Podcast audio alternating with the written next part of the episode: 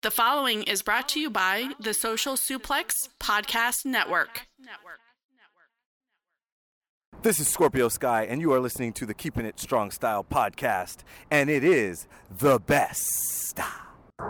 Yo, this is Rich Latta from One Nation Radio. This is brought to you by the Social Suplex Podcast Network. We present to you the Ace of Podcasts, keeping it strong style. Let's go. It's the Ace of Podcasts, keeping it strong style. Covering New Japan, they ready to hold it down. Jeremy Donovan and the young boy Josh come and hit a job out in Barrio the Frogs. From the Tokyo Dome over to the G1. Social Suplex is the network where we can get it done. I'ma chill and let them have it, cause this is just an intro. Keeping the strong style, six stars from the get go, boy.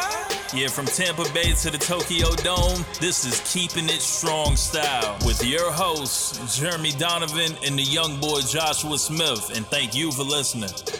Welcome to Keeping It Strong Style, the ASA podcast on the Social Suplex Podcast Network. Jeremy Donovan here with the young boy Josh Smith.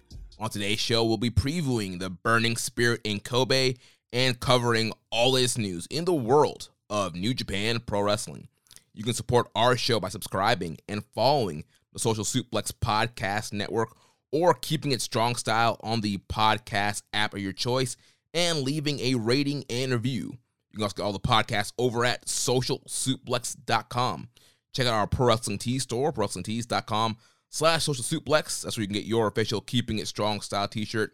If you enjoy this podcast, please make, consider making a one-time or monthly donation by visiting socialsuplex.com slash donate and click on the donate button under the Keeping It Strong style logo.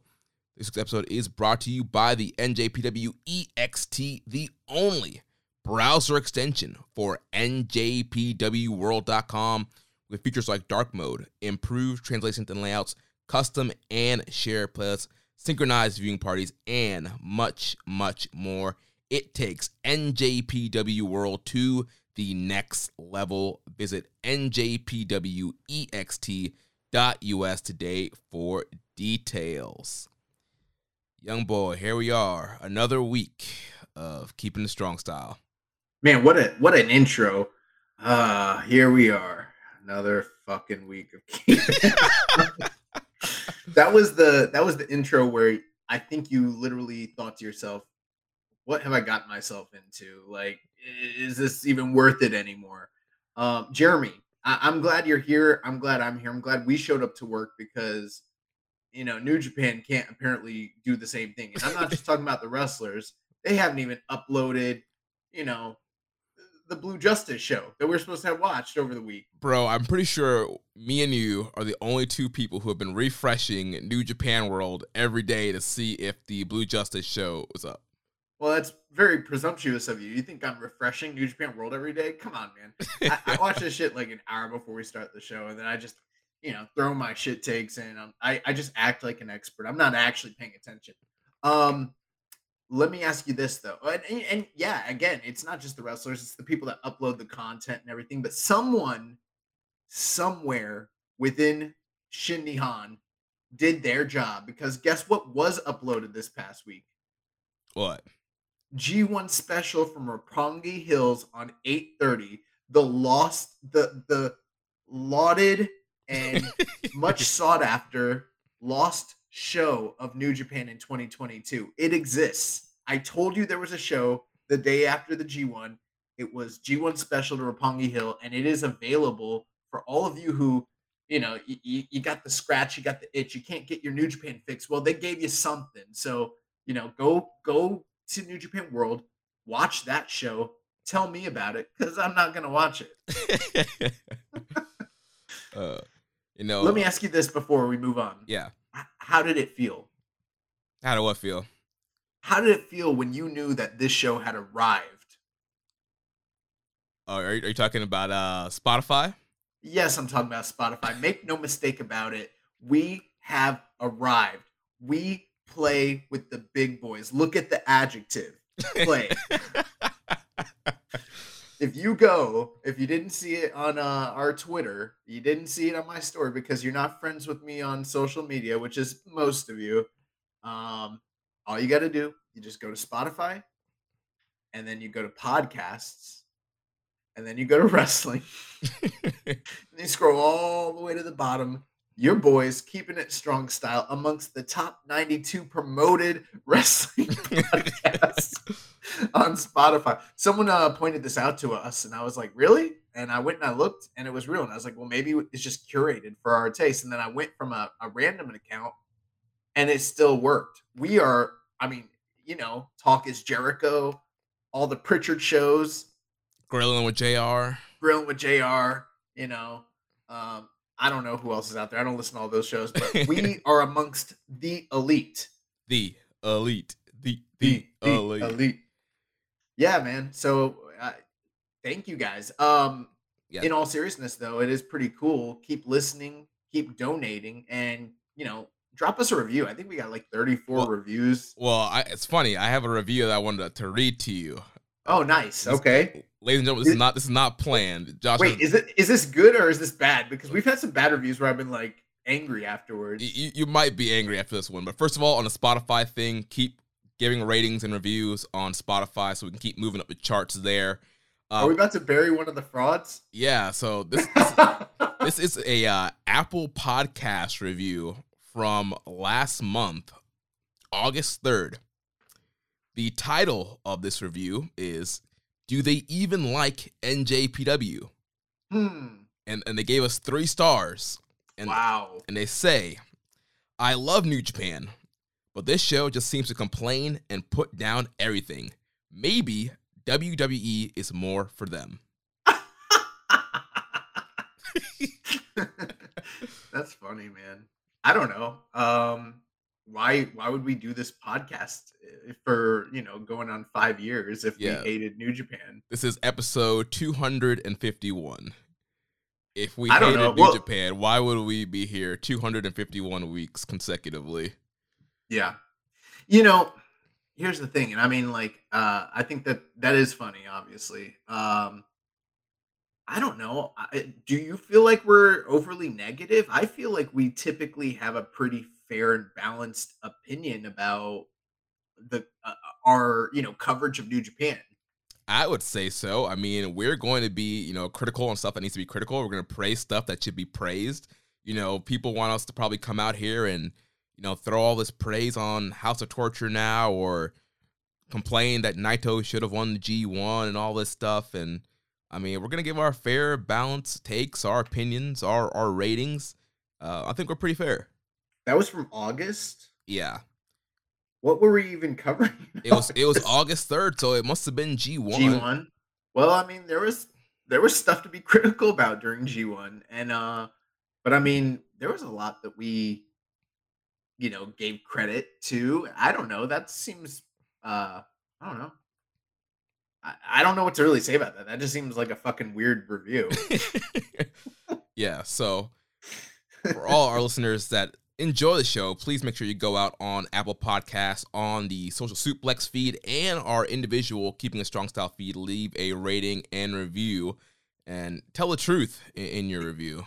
yeah, here's what I would say. Like, if um, you know, if there's a reason that you feel like we're putting everything down, then um, and I'm not even saying this defensively. I'm just being like, just straight up, like, for lack of a better term, say it with your chest. Explain, cite some references, and explain what it was that you heard us say that was negative or if you like something we say you know like give us the criticism and you know at the end of the day it's our show we'll you know either take heed of it and uh you know uh follow it or you know take it into consideration or we'll throw it out and you know never remember ever again.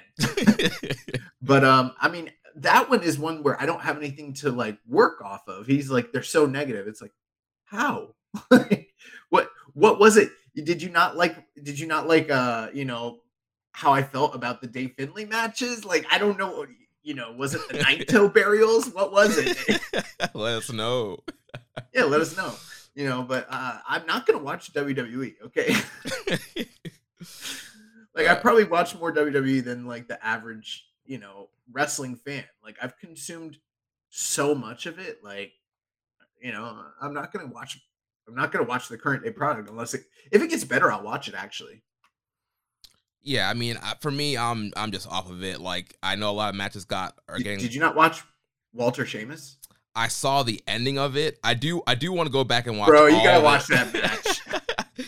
uh, but yeah, I, I did not watch the any like that was the only part of Clash in the Castle I watched. I did not watch any of the uh the, whatever the NXT show was the same day as All Out. Didn't watch any of You that. know what? That uh that Tyler Bate and um Bron Breakker. Bron Breakker match was I watched it just the other day. Really good. And you know, there's probably a lot of reasons for that, but it it reminded me a lot of DDP and Goldberg. You Yeah. know? Yeah, you said that in the group chat, and I can definitely see that comparison. You know, Tyler Bate, he's an incredible worker. You know, this guy's been hidden away in NXT UK for so many years now, and this guy, he's still incredible. And I'm sure, you know, Bron Breakker, I mean, he's still pretty green, but he's really good, and so I'm sure that combination worked really well. You know, speaking of WWE, now we're on the topic. We need a podcast on this network to cover WWE. Rich and James, they're not going to do it. Ricky and Clive, you know, maybe they'll come back, maybe not. We don't know. Um, and the rest of the, you know, shows, they're not. I mean, we got a Lucha Underground podcast. We got an AEW podcast. You know, we, we have a- two AEW podcasts. we have two AEW podcasts. Uh, I guess technically three if you really consider One Nation Radio, you know, a, a catch-all as well. We don't have anyone covering like WWE, and at one point we had like three or four podcasts covering, you know, NXT as well as WWE. And um, yeah, we need someone out there. So if if you're somebody who is good at this shit, meaning like you're good at podcasting, like don't come with like, you know, terrible takes and terrible audio and you know rinky dink you know production but if you want to throw your hat in the ring we kind of need someone to cover that so Yeah, you can email me a demo, jeremy at socialsuplex.com if you want to, or interested in, in joining the network covering WWE, NXT, doing, you know, weekly podcasts there. Yeah, that would be greatly appreciated. Definitely a need here. and when Uh, we say like interested in covering it we mean like probably forever like you have no like working intentions to ever stop yeah, we're looking for people who are, who are committed. You're not gonna quit after you know one episode. Uh, so if you if you love WWE, you love uh, Paul Levesque's pro wrestling, we would love to have a podcast on the network covering that. i like pre vincent kennedy mcmahon wwf that 1979 shit yeah You, you like uh Vince McMahon Senior's pro wrestling? Yeah, bro. I mean, not all of it. There's some pretty terrible stuff in there, but yeah, I, you know, there's a lot of. I mean, I I, I do like WWE, uh, just not the current day product and just not what they've been putting out, you know, for a decade plus. But I mean, generally speaking, most of my fandom is wrapped up in WWE. So Right. I think most people our age. I mean, most of your childhood it was either you know WWE or WCW, and then the younger you get is it's mainly WWE. So um, it's been a big part of a lot of people's childhoods around our age. yeah. But going back to that comment, I mean, you know, you could tell us we don't like New Japan, but top 92, baby, top 92. I don't know what to tell you. you know you try and give me a three star special but uh you know big draws in the building you know what i'm saying Can't hold us down. yeah so uh anyways let's get into since since we're gonna be super positive on this episode and talk about all the goodness and greatness that is new japan pro wrestling which we absolutely love um which now i don't know where i started being sarcastic and then stopped in that sentence so I, i'm not quite like quite sure but uh a lot of shit got canceled this week and you know and then some of it's back and it still doesn't look that great yeah, so you know we, we got the the ominous black and white lion mark logo on the Twitter feed, which meant bro which it just means your your day is ruined yes, bad news. You know, bad news Barrett. I'm afraid I've got some bad news when you see that black and white New Japan lion mark logo come across your screen. Um, like if Josh yeah mentioned, someone do us a favor like find a copy where they put up that logo and it was good i can't even like think of a single time where they put that up and it's like oh, thank God, the black and white logo, come and save the day. You know, it's always something really bad. Yeah, I think they use a, use a gold one. I think for for good. you think that's? Do they really do that? I feel like I've seen the gold one before, and it was something good. I don't Oh, know. Man, I've never thought of that. Like, we got to start paying attention now. Yeah, but we know the black and white one is definitely you know something something's gone wrong. Yeah. Uh, so yeah, like Josh mentioned, we had some shows canceled this weekend uh, due to Typhoon Nanmadol. I'm not sure if I'm saying that correctly. Um, is expected to make landfall in southern Japan. And New Japan decided to cancel Sunday's uh, Burning Spirit event that was supposed to take place in Beppu in the B-Con Plaza. Uh, so refunds were issued for that. Um, Ridiculous. if, if this was Florida, we'd be braving the storm. We'd be watching New Japan. yep, and uh, the key match on that show uh, was the Tornado Dog Cage Survival match for the Never Six Man Openweight Tag Team titles. Goto, Yoshihashi, and Yo defending against House of Tortures, Evil, Yujiro, and Show. And the show is also going to be headlined by a 10 man tag elimination with Tama, Tanahashi, Yano, Kushida, and Jado squaring off against the Bullet Club's, Jay White, Karl Anderson, Doc Taiji Ishimori, and Gedo. And then New Japan also went ahead and canceled the September 19th event that was in Fukuoka. With now with those cancellations, the Never Six Man title match was moved to the show that is coming up this Friday. Uh, we also got the black and white logo for an update on Kushida. He's going to be missing action in Kumamoto. He was scheduled to wrestle on the televised live event on September 21st in Kumamoto, um, but he's going to miss the uh, event due to health concerns. So he was removed from Saturday's event after presenting a fever, and then after testing negative for COVID 19, he underwent consultation with doctors who diagnosed him with a suspected skin disease. So, Florida. yeah, Kushida, he, he needs to move out of Orlando ASAP. Yeah, bro. You, catch something real quick down here. You know what I'm saying? Do yourself a favor. If you've never done this, I'm sure there's a lot of people listening that know about this trick, but uh, who knows? Probably a lot that don't. Just type into Google the date of your birth, your birthday, not the year, but just the day, and then type in Florida man, and then just see what pops up.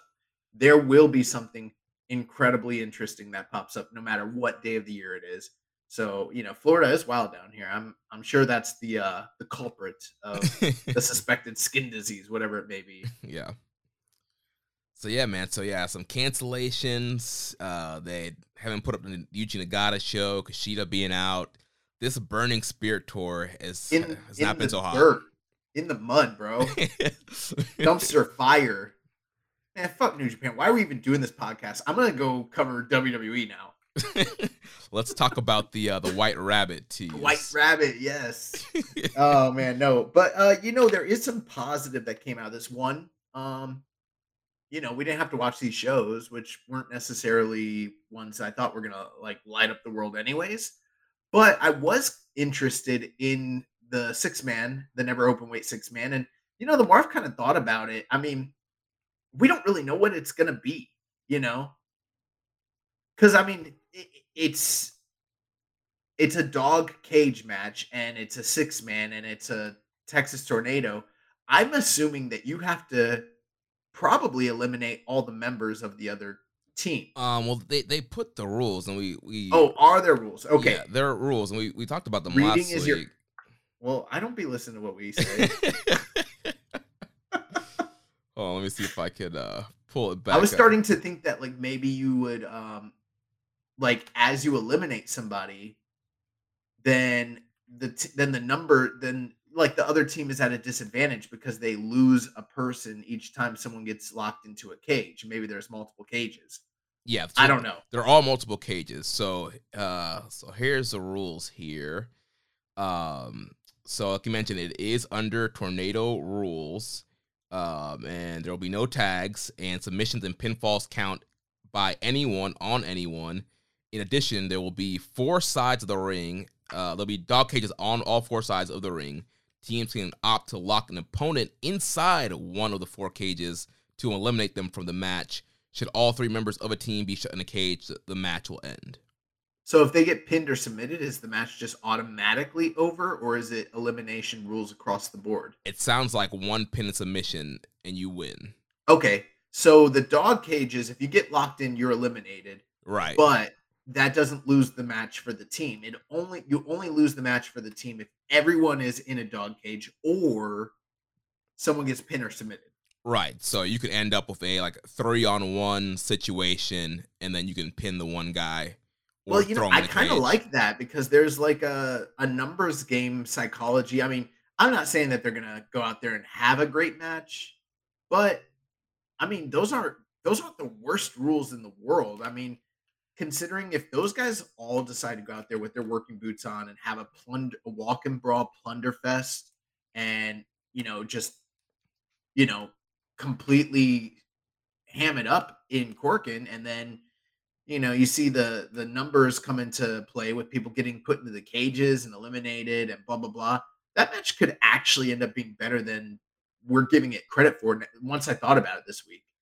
Yeah. Um, the only thing is, I, I wish that um, there would be cheering for this show uh, because I feel like the crowd would, would, be pretty into it, especially when House of Torture is getting thrown in the cage or. Yeah, uh, I feel like that match really needs like the booze when they're they're cheating or it's a three on two advantage, uh, two you know two on one advantage kind of thing.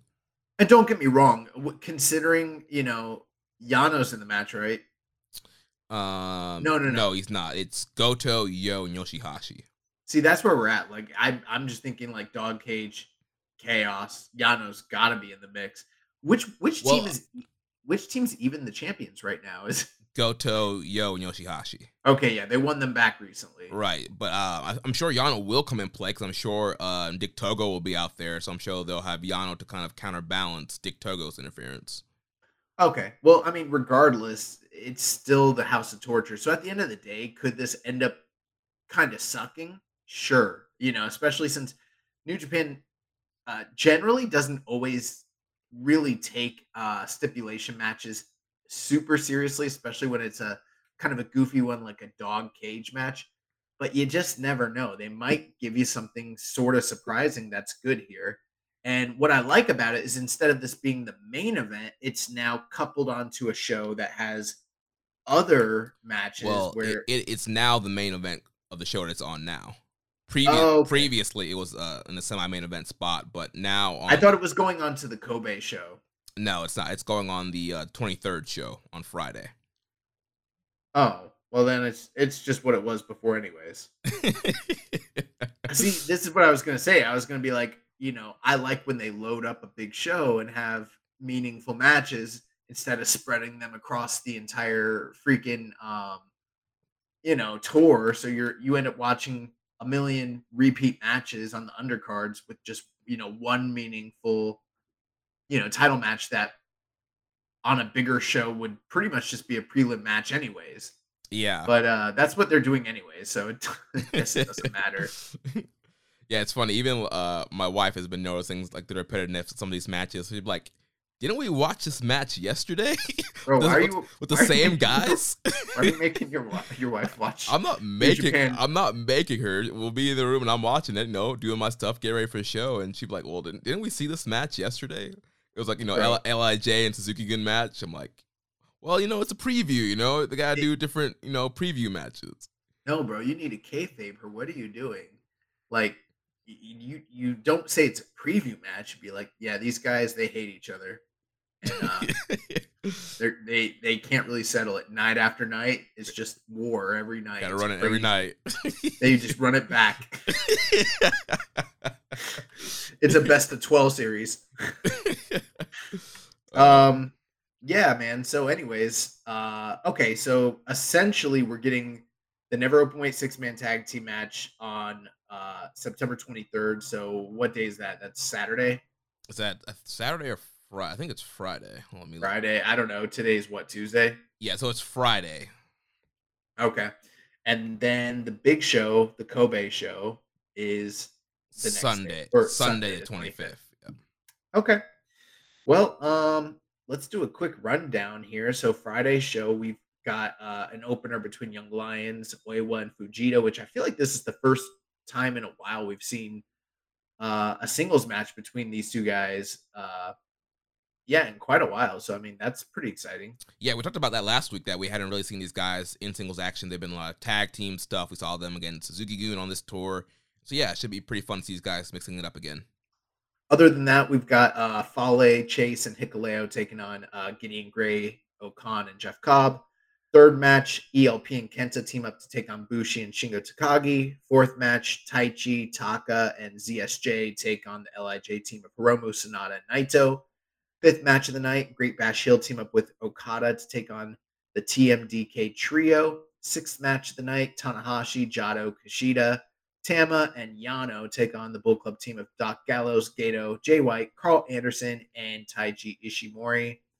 Seventh match of the night, we have an elimination tag match between six or nine, teaming with Dave Finlay and the DKC as they take on the United Empire team of Henare, Francesco Akira, TJP, and Will Ospreay. And then in your main event, the never open weight six man tag team title match and a dog cage survival match. Goto, Yo, and Yoshihashi, the champions, defend against the House of Torture trio of Evil, Show, and Yujiro. Um, not much more kind of to add to that, I think we sort of gave our thoughts and opinions. I mean, do you have anything to add to anything on this show or the main event? Uh, I mean, the, the, big things here also we're getting a lot of the foreigners um, on the tour. They were supposed to be back in action this weekend, but the typhoon kind of messed that up. So they've been kind of hanging out in Japan. So yeah, so we got you know Jay White, Good Brothers back in action, Will Ospreay, David Finlay, all these guys um, back. Doc Gallows. Yeah, uh, all these guys back on the tour. Um, and Karl Anderson. Yeah, I said Good Brothers. Yeah, bro, but you need to put respect, their names. Put respect on their names. Yeah. Yeah. uh, um. But yeah, the, the six man main event we kind of already talked about. Give our thoughts on that. Um, what do you think? Do you think Chaos retains or House of Torture get the belts back? It doesn't matter. I don't know. um, you know, the one storyline that is really somewhat interesting is how Goto, Yo, and Yoshihashi are sort of pushing the merch about there not being a House of Torture and kind of alluding to the idea that they want House of Torture to end. Yeah. And that could be interesting if hypothetically this isn't a one and done, this isn't the blow off, but maybe potentially this is leading somewhere to where House of Torture either needs to disband or I don't know, maybe like there's some sort of uh match that involves a stipulation where it could affect chaos in some way. Although this seems pretty low stakes. Like for instance, I mean just think about it. Um I don't know if I'm Okada. I I put the hands of or the future of my uh my stable in the hands of like yo you know what i mean right yeah so i don't know if i would let it get to that point if i was him but on the other hand on the other side of things i mean evil is the leader of them shows like the junior ace of the group Yujiro is like one of the founding members like if there was a stipulation like that they seem more of an uh seem to be more of in a place where they could potentially put the um you know the future of the stable on the line as a stipulation whereas i don't think like this chaos trio could really like do that unless i don't know okada got involved or you know rocky gave them approval. I don't know. Yeah i mean they can do something where you know if House of Torture loses they have to you know disband or leave new japan you can do something where if chaos team loses they have to join house of torture and leave chaos Ugh, that would suck. yeah. Um, you know, earlier in the year when Strong Hearts were here, I really thought we were gearing up for a potential um House of Torture versus Strong Hearts match. Yeah. I don't know. I just kind of felt like that was a potential place that we were going, and it, it never really happened. And since then, these two teams have kind of traded the titles back and forth. House of Torture seems to kind of like dominate you know the never six man field at this point. Just yeah, and the titles, eh, you know, were a long cry from where we were, you know, a year or two ago when it was Goto, Yoshihashi, and Ishii having just banger match after banger match like last year and, and the tail end of the year prior to that. So it, it's hard for me to say. I my guess is if if hypothetically you wanted to do a storyline where House of Torture needed to put their you know existence on the line they would need to lose because if they win, then they have the titles, they have the upper hand. There's no impetus for them to enter into something that's high stakes like that. Yeah. But if they lose and they want another shot down the road, that might be, you know, hey, we'll give you a shot, but if you guys lose, you're breaking up. And then, you know, maybe you do that at Wrestle Kingdom or something like that. I don't know. Yeah, I mean they have uh, different couple different options that they could do, but it probably does make the most sense for Chaos to win, like you're saying. That way, it kind of forces uh, the heels to kind of have to kind of beg and grovel and kind of really put something big on the line for them to to end up getting a uh, another title shot. So uh, I guess we'll see what happens with that. So uh, moving on from there, we have the Kobe show on the 25th. And so the opening show, opening match will be uh, ELP, Hikuleo, and Kenta versus the LIJ team of Bushi, Hiromu, and Shingo. We'll have a singles match with Toru Yano and Doc Gallows at the Bullet Club team of Bad Luck Fale and Chase Owens against the United Empire team of Great-O-Khan and Jeff Cobb. Dangerous Tekkers, Taichi, and Zack Sabre Jr. will take on the LIJ team of Sanada and Naito. Great Bash Heel will take on Okada me, Great Bash Heel will team with Okada take on uh, TMDK. Then Kushida and Tama Tonga will take on Jay White and Taiji Ishimori. Then for the junior heavyweight tag team titles, United Empire, Francesco Akira and TJP will defend against 6 or 9, Master Wato and Ryusuke Taguchi. Semi-main event, the never openweight title match, Karl Anderson will defend against Hiroshi Tanahashi. And then the main event for the IWGP US title, Will Ospreay will defend against David Finlay. Overall thoughts on this uh, card in Kobe? Yeah, so I mean, um, it's not the greatest card in the world, but it's definitely stronger than what we've been seeing from the rest of the Burning Spirit tour just in general. I mean, you know, sitting at the very top of the card, there's a US title uh, defense from Will Ospreay and Dave Finlay.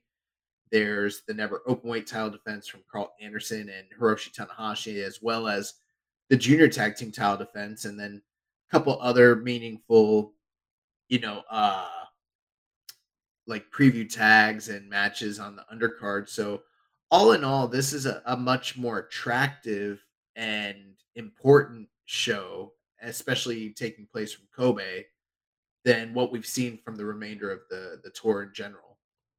Yeah, is, we mentioned earlier. This has been a pretty like kind of cool tour, especially coming off of um, you know hot G1 finals with Okada and Ospreay. I think a lot of people were really, you know, excited about New Japan after that finals, and then coming to Burning Spirit, things have been a little bit slow. But yeah, you know, since the conclusion of the tour, big show here, tons of title matches, tons of preview matches for the the, the big show in October, Declaration of Power. Uh, so lots of stuff happening on this show. Um, is it still kind of a wait and see situation when it comes to Kushida teaming with Tama Tonga? Has there been any update on that? No, so they're pulling him off the um, the show on that's the, the house show on the twenty first, which is tomorrow. So I guess depending on if everything checks out by this weekend, maybe he'll be back on this show. If not, then I guess they'll have to uh, replace him with somebody. Gotcha. So yeah, I mean the undercard itself doesn't look too bad either. While there is still some, um, you know, repetitive, familiar uh, you know, tag matches that we've seen kind of repeated throughout the tour. A couple notable things stand out. You've got your singles match between Toru Yano and Doc Gallows. Uh, we saw those two wrestle, I believe, the last time Doc Gallows was in Japan earlier this year. And, you know, historically, Yano has kind of always had Doc Gallows' number, kind of a similar situation to Yano versus Davey Boy Smith Jr. Um, yeah, Yano's pinned him twice this year, once in single, then another time in a tag. Right. So you got a big, angry, giant Doc Gallows looking to get, you know, his comeuppance on uh, the trickster god Toru Yano. So that should be, I mean, it's a Yano match. So, I mean, I'm not going to hype it up and tell you it's going to be good. If you don't like Yano matches, you're not going to like it. But uh it should be funny at the very least. Yeah. And they've been keeping those matches really short. So it shouldn't be too bad. Right. And then um, underneath that, you've got Fale and Chase Owens taking on Great-O-Khan and Jeff Cobb, which at first glance, that might look like, oh, just your average, you know, preview tag match. But these two teams were the last two teams to hold the IWGP tag team titles before it got, you know, um, hijacked and held over in America with no defenses for like what three or four months now. So Yeah. you know, So, yeah. Jericho Jerichoism.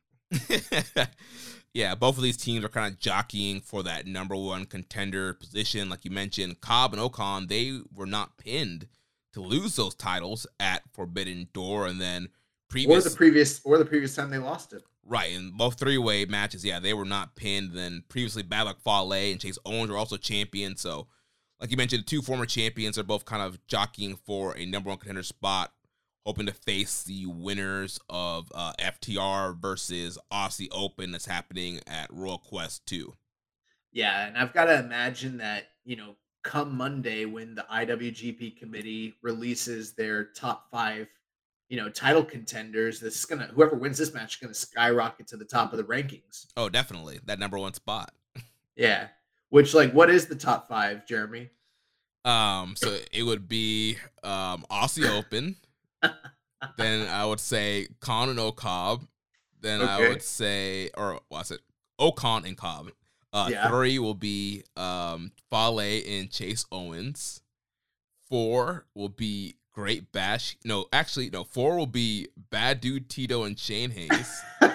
and and then Above the dangerous Tekkers? Oh yeah, I forgot about. Oh, hold- on, I got, got to start over. I got to start. So one is Aussie Open, two is Con and Cobb, three would be danger. Or no, three would be Fale and Chase, four and dangerous Tekkers, and then five, I'll say. uh It's probably Sanada Naito just based on it, the fact that it's them. I don't know. Well, they haven't been teaming a while. I'm gonna put uh Great Bash heel. They, they've been. Great- te- Great Bash Shield. yes. what big wins have Great Bash Shield picked up in the last six months? I don't know, but they're consistently teaming together out, you know. I'm sure they faced some young lions and got got a win recently at one of those matches. So What about uh what about um like West Coast Wrecking Crew? nah, they they lost to Aussie Open. They they they got they got to work back. They got to work back up, get ranked. Any anyways, so you know, very likely that the winner of this uh Bullet Club versus United Empire tag team match will probably be the next team in line to challenge for those titles. But the next match on the show might throw a little bit of a monkey wrench into that plan because you have another high stakes tag team match as the Dangerous Tekkers take on the Lij duo of Sanada and Tetsuya Naito. And both of those teams are former champions. Both of those teams have held prominent positions in those rankings. And, the, and I'm not being facetious when I say the rankings. I mean literally, like they've, you know, uh, been mainstays of the uh, the heavyweight scene at different points. So there is a possibility that whichever team wins that match might be in contention for the titles as well. Maybe, you know, just to kind of give you an example, maybe we see United Empire versus like Lij or Tekkers down the stretch. If the like if those titles aren't coming home to New Japan. Right. Yeah, there's definitely potential for that. And who knows, we, we might see some other kind of multi team like the winners of Bullet Club and Empire versus the winners of Tekkers and Lij and another three way versus the winner of the Aussie Open FTR. Remember that first year we did the show and, and the year prior they did so many tag team three ways. It was like uh God and War, Machine, and Killer Elite Squad. Killer Elite Squad, and they they just did so many three way tags for that duo all year. It sucked, Yeah, it was pretty bad. but Um, um, yeah, man. I mean, and at the same time, um, you know, O-Khan and Cobb, they've proven themselves to be a great tag team in ring.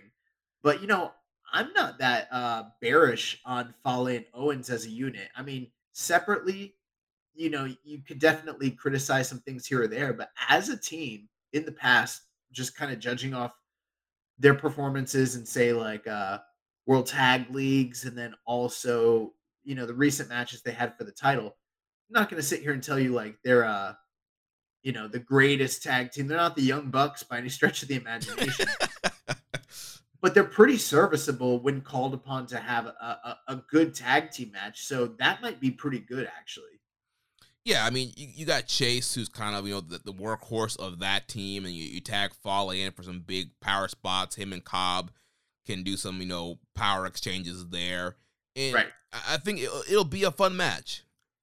Um, and then the, the the match beneath it is one I'm definitely looking forward to because Dangerous Tekkers versus Lij in the early days of the pandemic, they had several really great matches together, and also that uh, three way tag team match that they had with uh with uh, Bishamon. So you know these guys are no strangers to one another, and if history tells us anything, they're probably gonna have a really great tag team match especially too since in the, the one thing we criticized about their matches previously was the length of them they were overly long even though the matches were you know deniably great we kind of said that they need to shave like 10 15 minutes off those matches Right. well they're going to have to in this situation so either they're going to phone it in because it's you know an undercard tag or they're going to go out there and really put on a great show plus there's still all the heat from from uh ZSJ and Naito coming out of the G1 as well.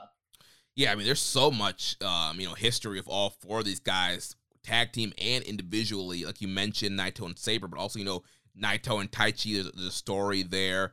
Uh, Sanada and Sabre, they have a history. Sanada and Taichi, all these guys.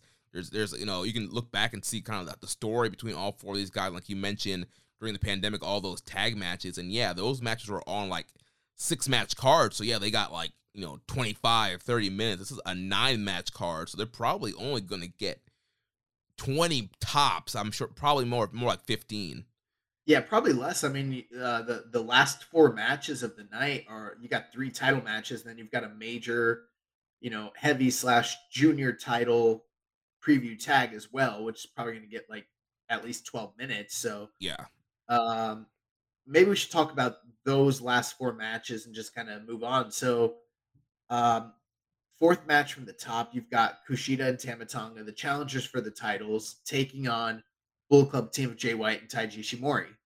Um, which you know, in and of itself, just looks like your standard preview tag, but at the same time, it is interesting, and they do this from time to time where none of these guys really can totally quote unquote afford to take the pinfall. There's not the obvious pin eater.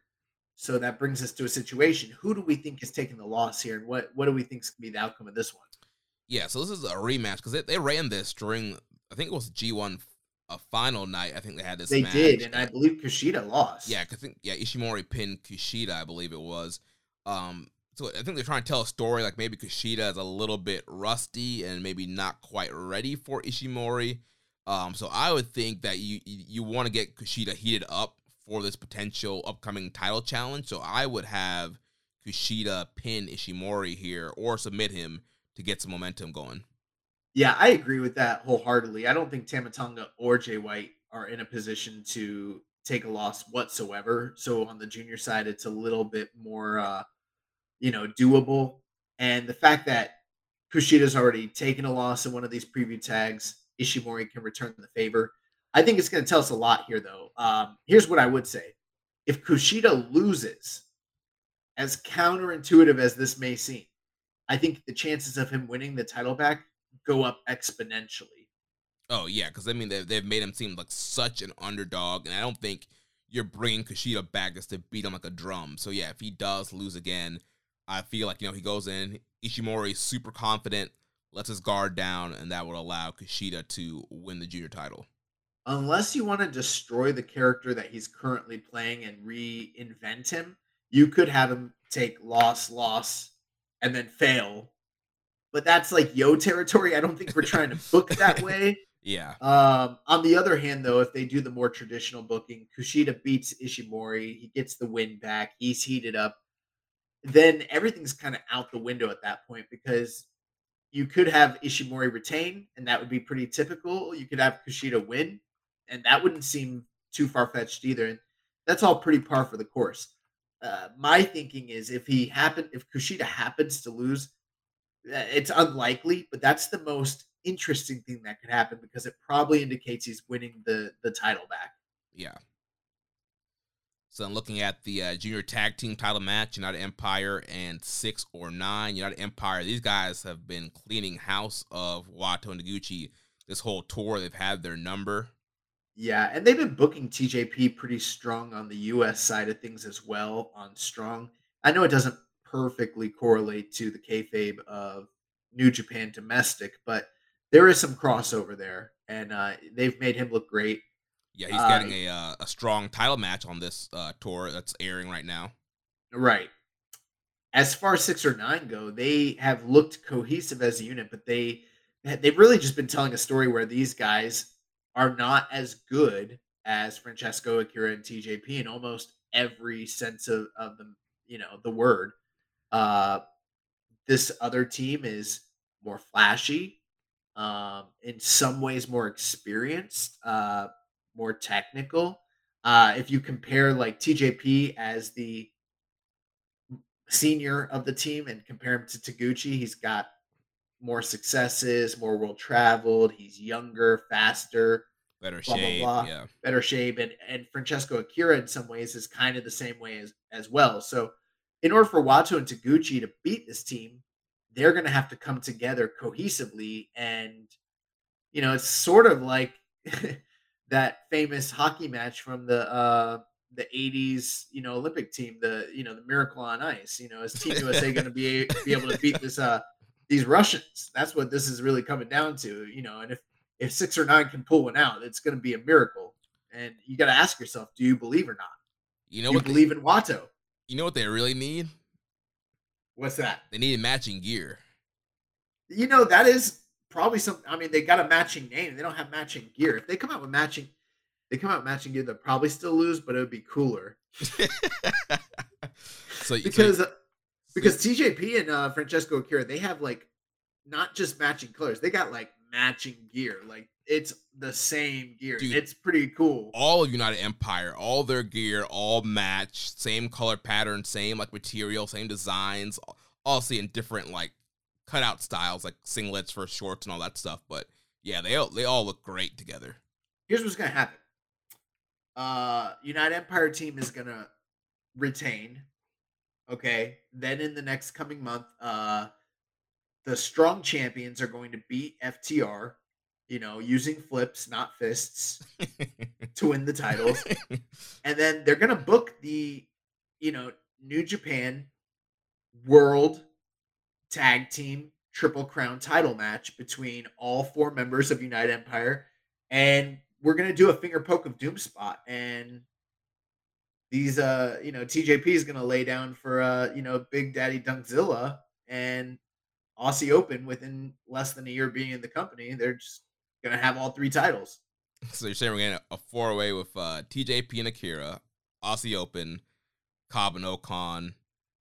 Or, no they're factored out oh, they're out. they're not even in factored in. This is they're going to get paid step aside money by the IWGP committee. Hold off on your you're still going to get a title shot, but this is a big money match between all the main Gaijin players in United Empire. Big money match. You guys step aside, let us have the big match. Then you can come in and challenge as number one contenders later on. Happens in boxing all the time. Mm. yeah, I don't know, don't know if that's gonna happen. Well, if I was booking, that's exactly what would happen. So uh, yeah, I, I think. I mean, honestly, it's a junior titles. It, can- it can go either way, but I would like to see Akira and TJP retain. Also, I would like to see them as champions going into Super Junior Tag League. that's what I was gonna say. Like, uh, obviously that is coming up in like what November. Yeah, Okay. Do, what are they gonna do in the interim? Is there anybody that you can think of that might be good challengers on this, you know, next to last tour before the Super Junior Tag League? I mean, there's always Despy and Kanemaru. You could do Kanemaru and Douki. Uh, Does any of that seem likely to you? I mean, I'm just trying to think as a booker, like uh, you know, putting the serious hat on. I mean, on the one hand, if if six or nine win, then we can run this match back the next month, which is something that they like to do. mhm. Otherwise, if uh, you know, if um, United Empire wins, they need new challengers, and I don't really know who's next. yeah, I don't really feel like anybody's really been angling for a shot. I mean, Despy's not really doing anything in New Japan right now. He's kind of on the back burner. So unless Despy's going to Yeah, challenge, there's Hiromu. That's right. You could do Hiromu and Bushi. I do feel like in a multi-man match, I feel like Kevin Kelly didn't mention them potentially being teaming up again. Um, so yeah, you could do Hiromu and Bushi. Yeah, Yeah. Yeah, this one um but regardless of the of the outcome, I've enjoyed their matches in the past. Hopefully this one uh, improves upon what we've seen, you know, previously and we get some really good junior action and you know, um I'm looking forward to seeing more of what uh, Francesco Akira and Wato have to offer. So hopefully this will be another step for both of them in their journey, and we can kind of glean what the future prospects for both of those guys are. yeah, Um, and then we have uh, the semi-main event, which is the never openweight ta- uh, title match: Machine Gun Karl Anderson versus Hiroshi Tanahashi. And I don't know, this one feels fucking weird, just because Karl Anderson he hasn't been back since before the G1. Like, when was the last time he was in the company? Was it June, think July? No, I think he- they were there for G1 finals. Yeah, but I mean, okay, they were they showed up in a tag match, but I'm talking about like in a meaningful match that actually, you know what I mean, like a Yeah, it, match. it, it would be. Dominion, right? Yeah, yeah, yeah. It was Dominion. So it was like June. So it's been a, a long time. Uh I don't know, man. Dude, I, I just don't understand why they put the never title on him if he wasn't gonna be in G1, if he wasn't gonna be It- on, it- on undercard to heat something up. it's so they could push um Tama. Tamatonga without without having the never belt on him at the same time. Right, well, get somebody that's there in Japan to beat Tama then. Hey, better said than done, you know. Easier said than done. I mean, who would you have like Juice? Yeah, I mean, I guess so, yeah. Give give you something since he's supposed to be getting this big push. That's too much. That's too much good things happening for Juice. We need to keep him down. You know what I'm saying? Um, I don't know, but yeah, I mean, it's easy to criticize, but there have been weird, wonky things going on with the titles. I mean, Karl Anderson's had the never belt and been gone for months and months and months.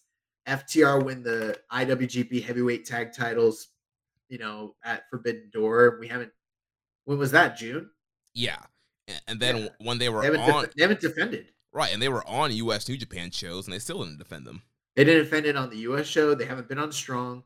They haven't been on any of the US pay per views. Not that there have been that many, but they haven't been. Well, the one that they're on, they didn't defend the title, and then, uh, you know, they haven't even defended them in like AEW or on the Indies or anything. So that's felt weird. And then the whole thing with the US belt this year has just been really weird and all the like ups and downs and who's the champion and this guy's got a belt but he's not the champion and we're vacating but now we're filling it blah blah blah so i don't know some of these titles have just felt weird this year yeah, it's not been the best situation for some of these uh, other titles. Uh, but you know, here, if I'm New Japan, I don't know. I, I really don't see anything, any interest in really keeping the belt on Karl Anderson. I would put the belt back on Tanahashi. i would too. Um and then it would you know at the same time you you really got to ask yourself once it's all said and done if if karl anderson wins it's like okay well why? And what's next? What are the plans?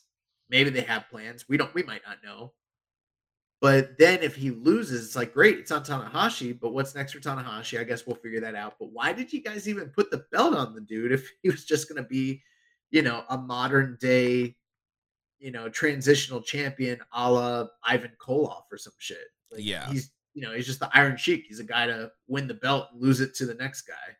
Yeah, and I'm sure, obviously, with World Tag League coming up, I'm sure the Good Brothers will probably end up being in that. So you don't really need Karl Anderson holding the never title being in the World Tag League. well there's a little secret jeremy Hmm. you don't really need the good brothers at all That that that true. Yeah.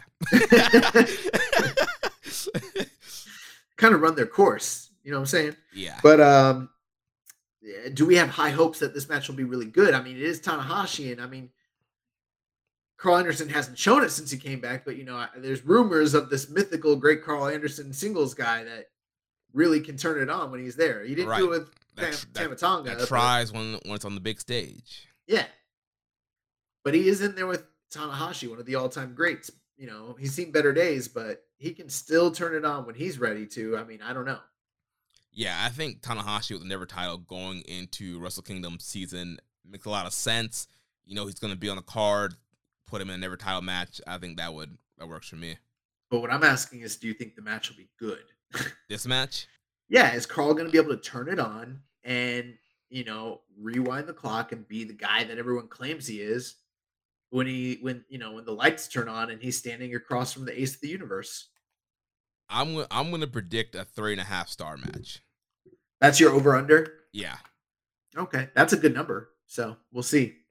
I'm not really sold on it. I'm going to agree with you on the uh, the outcome. I think we're looking at at a Tanahashi win, but uh, as far as the match quality, all bets are off at this point. yeah. Main event though, you got Will Ospreay, the current reigning U.S. champion, defending his belt against Dave Finlay. If we recall, he lost his G1 match to Dave Finlay, who was at the time holding the physical title belt, although Will Ospreay was the champion. And he leveraged his win in the G1 to basically hand the title back and say, the next time you defend that belt, I want my shot. And at, after the G1 finals were over and Ospreay lost in the G1 finals to Okada, he was accosted backstage by a quote unquote babyface, a fiery, fired up fighting spirit babyface David Finlay, who accosted this man when he was in a weakened state and told him, I want my fucking match. So here we are, finally. We're I- getting the match. I heard David uh, pulled Ospreay's hair and bit him. well, in all fairness, there was a dog backstage, and Ishi Great, Great-O-Khan was trying to save the dog. So I don't know. But um yeah, you know, the funny thing is I think Dave Finlay and Ospreay, I think Ospreay is one of Dave Finlay's best opponents that he's ever had. I wouldn't say the same thing about Dave in return for Ospreay, but you know, it's it's hard to be one of those guys when you look at the body of work he has and it's, you know, a who's who of great, you know, wrestlers especially in Japan and uh and the UK as well yeah. but they've had very good matches. But I personally seem to never be as high on the matches as just the general population is. For whatever reason, people really love the Dave Finlay and Will Ospreay matches, and I'm I'm a little bit cooler on them than others. Yeah, I really like the the New Japan Cup 2021 match where Finlay kind of got that. Uh, he got the big upset um, going into that tournament. Uh, Was that the? Did he beat Ospreay in that match, or he was coming no, off of the he- win? Yeah, he beat Jay, but then he ended up losing to Ospreay. See, I liked. I think, uh, and I'm also the low man on this. I liked the J match where he won better than the Ospreay match, Mm, but I thought they were both very good. yeah, And I happened to like that Ospreay match better than this most recent G1 match where everyone was raving about it. yeah, I like the New Japan Cup match better than the G1 match. And honestly, like this Kobe match, it to me, I'm getting very similar vibes to Resurgence. Um, so we're, we're winding the clock That's not a back. good, that's not a good I- that's not a good thing to say. I know. So we're, we're winding the clock back 2021. We're talking about Finlay getting this big upsets New Japan Cup, gets this big push. He's supposed to face Jay White for the Never title in like uh April or May. Pandemic happens, Gaijin unrest happens. Uh, they're away from Japan. And August they have Resurgence, and Finlay came into that match cold. Nobody really cared about that match. Nobody cared about Finlay. Everybody was behind Jay White. They wanted to see Jay beat this man and get over with. I, I feel we're very. It's sim- not the same. It's, it's not. not the it's same. not quite the same, but G. It's not even kind of the same journey. Okay, like let's devil's advocate. Let's talk about the opposite end of it. Where were Jay White and David Finlay feuding in the lead up to that match? nowhere. It well, they were in Impact. Well, yeah, barely though. which which pretty much means nowhere. No one was watching that shit. Yeah. They were feuding in Impact, and that was supposed to somehow translate to the LA market. And all those fans were literally Jay White and Bullet Club fans, like hardcore. They weren't even New Japan fans, really. We were there live. It was mostly New Japan or uh, Bullet Club and Jay White fans. So when Jay White came in, he got a hero's welcome. Like you would have thought he was Brett in Montreal or some shit. You know, if the if that match had hap- if they had built the match in Japan and then had the match in Japan, I don't think the crowds would have reacted that way. And in the same way, I even though yes, I agree with you. This match hasn't necessarily had a hot build because neither guy has been on the tour. Right, and that's my point. Also, I don't think as far as the crowd reaction is going to be that, but just like the feeling of the match. It's like they shot the angle last month at the Energy one. Both these guys haven't been on the tour. They haven't done anything on Strong at all with these guys, and now now and they're social media either. right, and now they're back on the tour. And also, there's gonna be some preview matches this week, but this match doesn't feel hot anymore. And to me, I think it's pretty obvious Ospreay's gonna win. Like I'd be surprised if Finlay were to beat Ospreay here.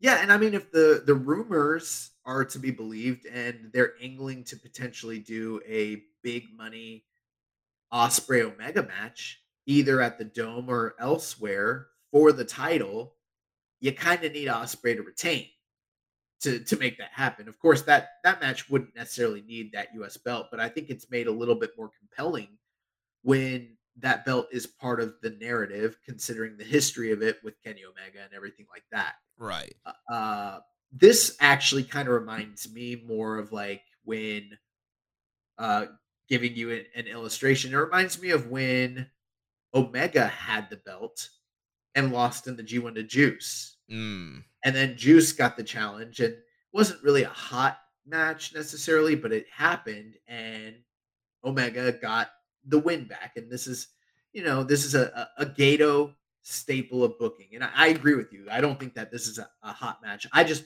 what I wanted to say was, I don't think we're going to see like the crowd turn right on Dave Finlay yeah, the way that they did in LA. Like that was that was horrible. Right. Yeah, this Kobe crowd's not going to turn on Finlay, and they're not going to be a lot of cheer anyway.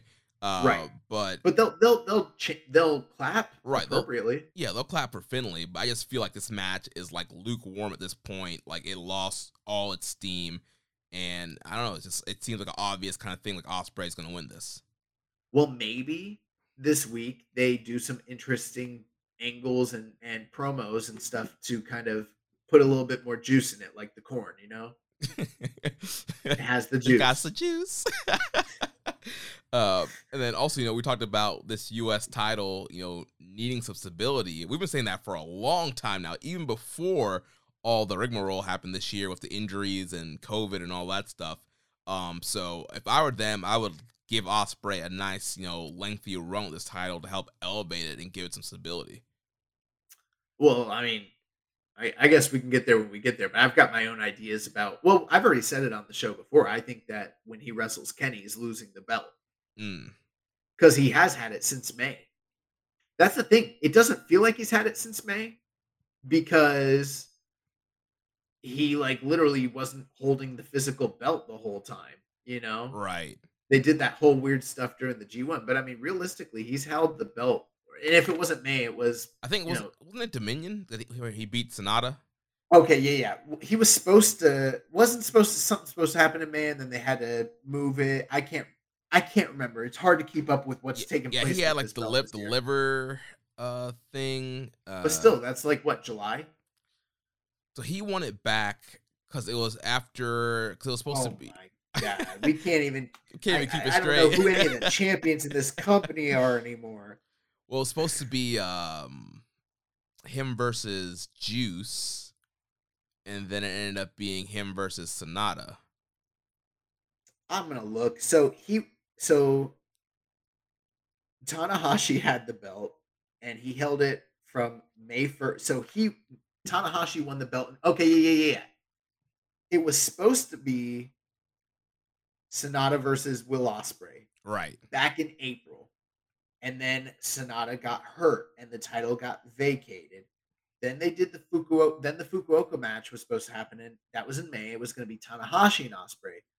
Then Ospreay couldn't do the match, so it ended up being Tanahashi versus Ishii. Right. Yeah. Tanahashi won the belt. Then they did the four way with Juice and him and Mox and Ospreay, and Juice won the belt in May. Then he had to vacate the belt in June. So the belt got vacant again. And then Will won it in June, on June 12th. And that was in Osaka. Yeah, Dominion. Yeah, and he beat yeah, he beat Sanada. So my thinking is that if he retains this and he, like let's say he goes all the way to January 4th, which I think is what they're angling for. I mean, that's 6 7 months that he'll have been champion by that point. Yeah, which definitely the, the title needs that. Right. Although in all fairness, he's only had one title defense in that whole time. This will be a second, which isn't a lot, but you kind of give him a little bit of the uh the G1, you know. All the champions are really not defending during that time period anyways. Right. But I mean, that's a pretty tumultuous history this past year. I mean, we had to literally do a rundown of all the times it got vacated and who won and who And did also, not to what. mention Juice stealing the title um, from Right. Ospreay, and he held the belt physically going into G1. Then Finlay stole the belt from him, um, and then finally get it back to Ospreay. So even when Ospreay had it, it's, it's still kind of confusing on who the champion was with everybody stealing the belt. Correct. And that's and uh, like I feel like that a lot of this has hurt the credibility of the title um in a certain respect. And I mean, you you look at who the champions have been, like the last few champions. You got Moxley, Archer, Tanahashi, Kenta, Tanahashi, Sanada, Tanahashi, Juice, Will Ospreay. That's not any kind of shabby list of guys. Those are some really great champions. But the circumstances surrounding how, when, who, what, where, and why make it to where none of their title reigns really felt very meaningful outside of the last time this title meant something was when Moxley held the belt, you know? Yeah. And people complained because he didn't defend it for like a year. So if I'm telling you that the last time this title really felt important was the guy who didn't defend it for a year was holding it, that kind of tells you what what kind of state US title reign is in. And I'm sorry if we're being negative, but I can't sit here and tell you everything's peaches and cream with the US title situation eh, if it's not. And it's not. yeah. It's, We'd it's, be lying. yeah, it's it's been pretty bad. Um, probably the worst title scene we've seen in quite some time. Uh, with tiles in New Japan, and so it, it's just been a hot Well, mess. Jeremy, everything seems to have gotten kind of bad when it comes to the US and the never scene once they got rid of the white belt. Yeah, And it, it still feels like there's a void there, and we're still not really sure which of these belts is the more meaningful secondary title. I guess it feels like probably Ospreay since he's, you know, one of the top guys holding it. But the way, and a lot of this isn't New Japan's fault, to be fair. A lot of this was circumstances outside of their control. That's why we call it the curse of the US belt. But um, yeah, I think that long story short, I think he needs to retain to uh let lend some credibility. But I kind of feel bad saying that because at the same time, like it's been a, a, a long time coming for David Finlay to potentially capitalize on his pushes and his runs in New Japan, and everyone was talking about how much more improved he was coming out of the G1. Is there any part of you that feels like maybe they need to do something with that, or is that for not? I mean, yeah, I guess there is a part of me that that would I, I could I could I could see that. You know, they're doing a, ton of interviews on the website with him right now. There's this kind of big push that they're kind of going with him, and yeah, it's kind of like, all right, what are, what are we doing with Finlay? Like, you gotta do something with him. Um, so if they want him to win here to kind of catapult him, you know, going into dome season, I guess. But for me, I'm How, just h- how bad do you think that he is looking at the the like landscape of WWE right now and thinking like, damn, I should have gone to NXT when I had the chance. Yeah, I, I don't know if uh, David Finlay's on Paul Levesque's you know hot list to bring in. yeah, but Uh, Paul Levesque is on David Finlay's hot list to go in. Remember, he wanted to chill with with Paul and Sean. yeah, he did. Um, so yeah, I, I don't know what they do with Dave Finlay. Hey, at least this time when he's doing media, he's not burying the company and talking about going to NXT like he did last year. yeah, it's a We to- forgot about that detail. yeah, it's a totally different landscape right now, and yeah, I don't think he has as many options maybe as he thought he did last year. The worst burial of a company since CM Punk. Oh man, but um top to bottom, this should be a good I don't know if it'll be a great show, but it's definitely gonna be you know, exponentially better than what we've seen on the the rest of the tour so far. Yeah, I mean, easily will be the best show of the tour. Easily. nice. Well, um, that is going to do it for our preview of Burning Spirit. Let's kick it over to New Japan of America. Yes, so this past Saturday, the Fighting Spirit Unleashed tour continued on New Japan World. The show opened up. We had the Wingman's Peter Avalon making his NJPW Strong debut, defeating Adrian Quest 8 minutes and 52 seconds. Then, following that, we had the return to America of Filthy Tom Lawler after his run in the G1 this summer in Japan. So, Filthy Tom Lawler teaming up with his team Filthy stablemate J.R. Kratos.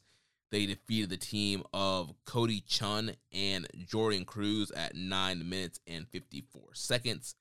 And then in the big main event of the show, we had the Bullet Club team of Chase Owens, Hikuleo, Switchblade, Jay White, and Rock Hard Juice Robinson. They defeated the team of Kushida, Roppongi Vice, and Taylor Rust 14 minutes and 46 seconds. Josh, what do you think about this week's episode of Strong?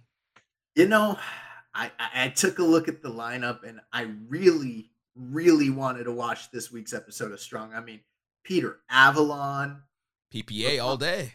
Yeah, I mean, there was just so. I mean, Adrian Quest, Team Filthy, Cody Chhun. Come on, so much that I wanted to see here, but I just couldn't Mm. squeeze this episode into my schedule. I had so many other things to watch, you know, uh, the Nagata show, Mm. uh, the the Never Six Man Tag, Just Tap Out. There was a show recently. There was a lot going on. Uh, so I'll, I'll give some quick thoughts here. Um, Avalon Adrian Quest, uh, fun matchup. Avalon working on Adrian Quest's leg for the uh, majority of the match to set up his uh, submission finisher, but ends up getting the win with his uh, double knees, his Meteora, what he calls the Martinis. Um, so like I mentioned, Avalon's first uh, match at New Japan Strong. How Ada- Adrian Quest looking? He's looking good. Uh, Young Fuego, he was doing a lot of cool flips and dives in this matchup. Um, you know, the, the AEW rub helps Peter Avalon here because I mean Adrian Quest has been on Strong for a while, but PPA gets the win here, its first New Japan Strong match. So I'm wondering if we're going to see more of him going forward. Last time he was on AEW just recently, he was he took his shirt off, and even though he's still like uh, you know, he's kind of like a I don't know what the correct terminology is, but you know, he's like a I don't want to say skinny because he's muscular, but he's not a huge guy. But yeah, he's put on a ton of muscle. Like he was fucking shredded, bro. Like he was he never looked like this before. And like I was it was for some sort of squash spot where It was when uh I think Wardlow came out. yeah, Wardlow or someone came out and like Peter Avalon made sure to take his shirt off before he got choke slammed or or whatever happened. And I was like, damn, bro, like he's in incredible shape. I'm trying to, you know, get yoked like Peter Avalon, bro. yeah, like, he, he was in great shape for this match as well. Um, looking ripped, and yeah, get, got the big win. Um, Team Filthy match. Um, the, the G1 worked. Uh, Filthy Tom Lawler got a big pop. The crowd was doing his clap that he was doing in Japan. Um, Nice. Team Filthy pretty much wrestled this match pretty much as baby faces. Even JR Kratos, the crowd was behind Kratos, um, and he was doing some big uh, monster spots to some of these guys. And Billy Tom, uh, Tom, there's a lot of heat on Tom and get the hot tag into Kratos to kind of clean house. And then both these guys were doing some uh, kind of cool double teams to Cody Chhun and Jordan Cruz. And then uh, towards the end, uh, Kratos hit his big finish on Cody Chhun to get the win for them. And then to me, Team Filthy is like the modern day Four Horsemen. Like you could have a million variations, but like you can't have the Horsemen unless Flair is the main guy, and you got Arn as the enforcer. That's kind of how it works for me. Like if Team Filthy just always stays Kratos as the monster, and you know he can even be a titleist, doesn't matter to me. But like uh, you know that credible, you know juggernaut and then the main mouthpiece the main front front man is you know filthy tom lawler you could just have whoever come in and go out of the team. I don't care about the iterations. like those are the guys. Their team filthy. Yeah, and they did they did tease that those guys could potentially you know work their way up the ranks to challenge for the strong open weight tag team titles. Well, I'm sure that the uh, strong committee is paying attention and they're updating their rankings every Monday as well. Oh yeah, which the top five are. No, I'm just playing. I mean, I actually I don't know. They don't have that many teams. I, I mean, think. I mean, so you got uh, the West, the West Coast Wrecking Crew. Uh-huh. Uh, you got um, Stray Dog Army. you got uh, DKC and Kevin Knight. No. you got the uh, the Midnight Heat. They don't. They're not in the. They're not. They've only had two appearances, TMDK. And they- and they only work when they're in California. TMDK. okay, I mean, I guess Chris- this is bullshit. Fallen Angel and Yuya Uemura. He's suspended. No, no, no. He, he got cleared. yeah, he, he's cleared. Yeah. Oh man. Uh, then this mo- this main event here, um, with Bullet Club versus uh, Kushida, Roppongi Vice, and Taylor Rust. Um, just kind of continuing, um, kind of the Bullet Club history with uh, Roppongi Vice. Ishimori was at ringside, so kind of building the the match of Ishimori and Kushida here as well. There was some miscommunication here between Jay White and Hikuleo, and there seemed Oh, to be God. some uh, tension there. Um, and Hikuleo was going to get the win, but then Jay made him tag in, so he tagged in, hit the Blade Runner, got the win, and then post match cut a promo talking about you know he had to come in to strong to clean up the mess, and that people need to remember he's the leader. Um, don't be like Tama Tonga. Uh, he's gonna beat Tama, blah blah blah. Kind of you know continuing to build that matchup, and clearly kind of shooting some kind of coded shot at Hikuleo as well. So Well, seemed- a whole hoe, bro. You know, you let your brothers get beat up by this man, and then you still follow him around. Like you're co-opted, dude. Right, and then and then Jay beat him, and so now he's just you know tuck his tail, and Yeah, you're a lackey, dude. So, so I don't know. It's fine. Get that money. But uh who do they beat? Taylor Rust. yes, uh, Blade Runner on Taylor Rust. Gotcha. I heard that this match is pretty good, actually. Yeah, this was a really fun match. The crowd was super into it. Um, big pops for obviously the Bull Club team. Roppongi Vice getting big pop. Kushida big pop. Um, so yeah, crowd's really into this. Really fun back and forth. Guys were hitting spots all throughout the match. Um, that led to that the finish here where uh, yeah Jay got in hit the, hit the Blade Runner on Taylor Rust. You know, one other thing too, and I wanted to mention this earlier with the whole speculation about the House of Torture and if they were to disband, one has to wonder what would potentially happen if something like that happened. Would they re amalgamate into the Bullet Club, which they are technically a part of, or would they go their separate ways and find different things to do? And if there is going to be a Bullet Club Civil War, which we're still not sure if that ever will be something, how are they going to factor into it? So I think that those are still some lingering things to think about regarding that whole situation as well. Yeah, I'm not sure we're ever, we're ever gonna get you know the Bull Club Civil War oh. 2.0. Uh, like 6.0 at this point. awesome. Well, that is going to do it. So this coming week we have Fighting Spirit Unleashed. Uh, what night is this? Like night, night three? three. Yep. Okay. And uh, we got four matches on the docket. So QT Marshall is returning to take on one Kita. We have Christopher Daniels and Yuya Uemura teaming up to take on the TMDK team of Shane Haste and Mikey Nichols. I guess you're right. They're they're back. You know, I, I in told the rankings. Yeah, yeah. yeah. um, and then we got Ren Narita as he takes on Jacob Austin Young. I've never heard of this individual. yeah, I think this is his strong debut. Um, so it'll be interesting to see what he's got. And then uh Dream Match Alert, main event. You got Taiji Ishimori against the man that ended Kenny Omega's career, Alan, formerly known as Five of the Dark Order, Angels. So that's a that's a cool match actually. yeah, that should be a fun match. It'd be cool to see Alan Angels in New Japan. I think he's definitely a guy that they could utilize on Strong and then also bring in uh, in the junior division. Bring him into Best of Super Juniors. Bring him in for title challenges. Nice. Well, that is going to do it for NJPW of America. So let me uh real quick, let me take a a, a sip of my Hefeweizen. the Steve Weiser. And uh, let's jump into the news. So, uh, first thing on the docket here New Japan revenue, as expected, with larger attendances than the previous two years due to the pandemic, is up. Bushiroad in its annual report was vague as they listed New Japan and Stardom together, having grossed 5.599 million yen, about $39 million US, over the 11th month period from August 4th or August 1st, 2021 to June 30th, 2022. So even though we don't have the exact number breakdowns, that's uh, definitely a positive sign across the board for both companies. Yeah, and there are more numbers in the Wrestling Observer newsletters where this these stats came from, and so yeah, also business is kind of in a an upswing here. Also, like we mentioned, with being back from the pandemic, and we know that New Japan they've been trying to get as many butts in seats as possible to make up for lost revenue. So, with the combination of that and the way Stardom has been going, things are looking up for the Bushiroad wrestling properties.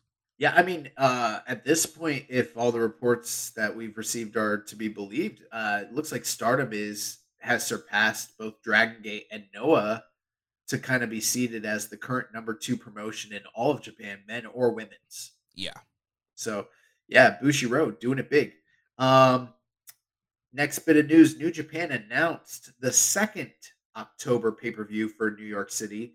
Uh, the, the promotion has announced the night before Rumble on 44th Street. It will be a Halloween special for Thursday, October 27th at the Palladium, Times Square a day before the Rumble on 44th Street pay per view in the same building. Both events will be available for purchase on FITE TV with the bundle package also available to be purchased for both events. So, you know, uh, we talked about this where they sold out in, you know, record time for the first show, and it seemed that they were a little bit bearish and probably put themselves in too small a venue, especially in the New York market at that time of the year. And I think they're trying in some way to potentially rectify that by adding a second show. The only issue I have with them adding the second show at this late of a date without a forewarning is for all the people that maybe their you know travel plans don't correspond with this it, it kind of throws things like wonky you know yeah it's like if you were just expecting to come in to new york city for that you know the main 44th Street pay per view, and then all of a sudden this one kind of gets spring. It's like, do you have the availability, that the money, the time to go to that show? Um, I know they've sold some tickets for the the the, uh, the additional night, but it hasn't sold out yet. So I guess we'll see if that sells out as well. But yeah, I definitely think they they went too small on the building, especially in that New York market, a big wrestling city. Uh, obviously, they shouldn't have done Madison Square Garden; that would have been too big. But I feel like there were some other arenas a little bit bigger that they could have done just a one night show and got a bigger house. Yeah, well, the other thing too is you're asking the individuals that are there who are already paying for a ticket to now double dip and pay for a second ticket, mm-hmm. as opposed to if you were selling just one large venue the first time, it wouldn't be the same people paying double the price unless you know they had higher ticket prices. It, you you would assume it would be more people paying. So you're kind of getting, I don't know. Hopefully the shows are good, obviously. Um, you know, I haven't been very high on some of those FITE TV productions for good reason. Although they did seem to work the kinks out the last, you know, couple pay-per-views, you know, largely. But uh yeah, I don't know if this was great marketing. Plus, after all the like hype about the first show, you know, it's big big return to New York. We're gonna have Stardom featured, and they they sold out on the hype, but there's no card attached to it. Then the buzz was, well, they were, you know, too conservative, and we don't really know what we're getting. And I feel like maybe some of that that after effect of what occurred after the first sale took place might also be causing some people to be like, "Oh, let's just wait and see what the card even looks like before I buy these tickets." Right. I also think it stinks too, just for the the watching uh, consumer who's going to watch this pay per view. Now you have to buy two pay per views instead of just one. Yeah, or you could look at it at a more optimistic view. You get to buy two pay per views. um, yeah, there's also the you know sometimes the first show uh, is like seen as inferior. You know, like a preview. Yeah, and it, and if you're like, damn, I didn't get to go to the first show, but or to the to the big show, but I get to go to like its little brother the, the night before. Uh, but uh, you know, I don't know. I, I just think that there's some uh some things there that might cause the uh general public to not be so inclined to jump on those tickets right away. And this isn't us being critical. Like the numbers don't lie. They didn't sell out immediately like they did for the first show. Right. So um hopefully they do well there and uh hopefully those shows are are good and fun and you know can't wait to see them. Uh G1 Climax semifinals will be airing Thursday on AXS TV as Naito and o- and Ospreay wrestle, and uh, that will also they'll also be airing the Okada and Tama Tonga match on AXS. Uh, you know those New Japan on AXS numbers haven't been doing so hot since they returned.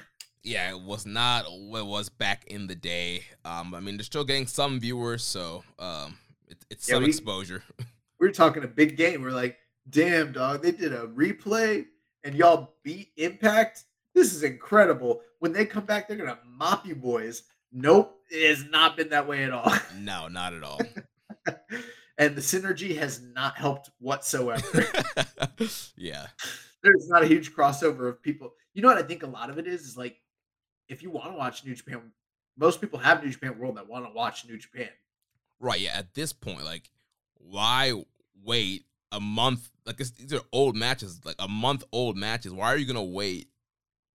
Watch it on AXS when you just get New Japan World and just watch it live when it happened, or watch the replay there. I wonder if they're still airing on Roku. Who, dude, who even knows? well, the video quality is a lot better. I will say that. Mm. But uh, um, other fun, exciting news in the Battle of Eras: Tatsumi Fujinami, age 68, will do a singles match on December 1st at the Yoyogi Gym in Tokyo against the Ace of the Universe, Hiroshi Tanahashi. Tanahashi grew up idolizing Fujinami, so the show is promoted by Fujinami's Tradition Promotion, which uses uses a lot of New Japan stars from the 80s. So uh, it's been quite a while since Fujinami has worked a full on, you know, outright singles match, and uh, I'm this isn't quote unquote his retirement match by any means, but this definitely kind of gives me some of those um Tenryu versus Okada vibes from you know a few years back when he retired. Uh, but it is a uh, it's a major match because like like uh, the notes say here, Tanahashi did grow up idolizing Fujinami. They're two of the most important names in all of Puroresu history.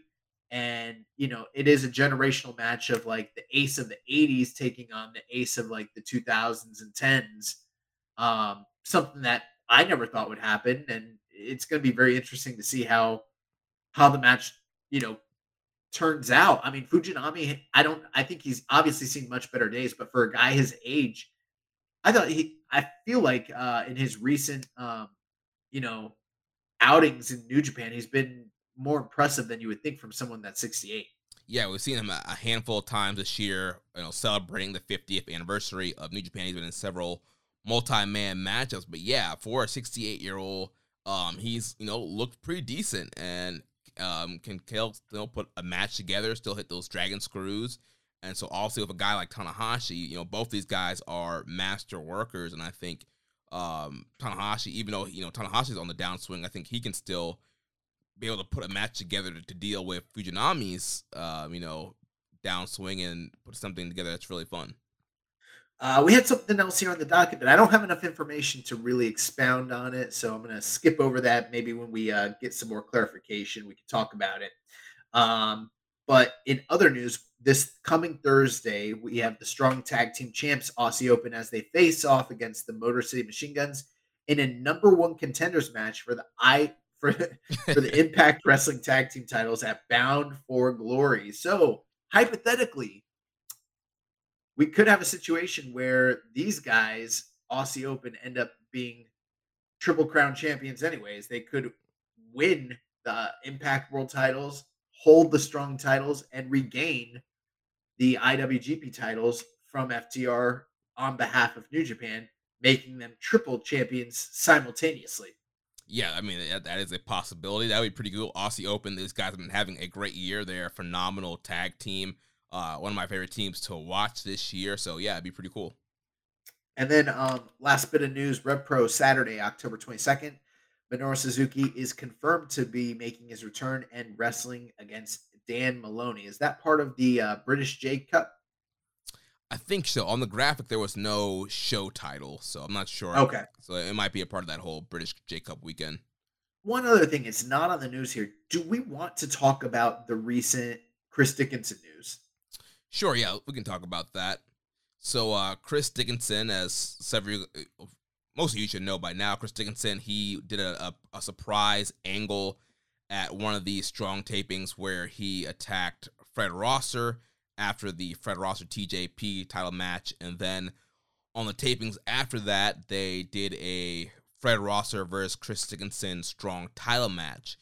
Now, for both of those tapings, they did not advertise Chris Dickinson, and it's kind of one of those situations where it seems like New Japan is trying to, you know, skirt around the controversy. Um, as you know, Dickinson he um, is dealing with some sexual um, abuse, um, I think it's physical abuse mostly. Yeah, physical abuse uh, claims from former um, partners, and the the it's in court right now. He he's suing them, and there's a whole court case, you know, that's happening for that. And during when that news came out, you know, New Japan he had just signed a, a contract with New Japan, but then they stopped using him. And it was brought up in all the lawsuit stuff that you know that his contract was pretty much you know made null because New Japan wasn't booking him um, but it just seems kind of sketchy with the way they kind of went around not advertising him, and and you know from their standpoint, they could say, well, we didn't want to spoil the angle of him attacking Rosser, and then the, the angle hasn't aired, so we don't want to advertise that he's going to be at the taping, so we don't want people to quote unquote be spoiled that he's going to be the next strong uh, title challenger.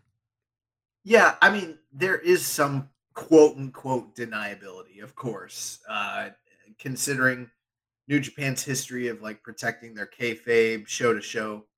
By all means, that is a possibility, but you have to consider what it looks like for the consumer.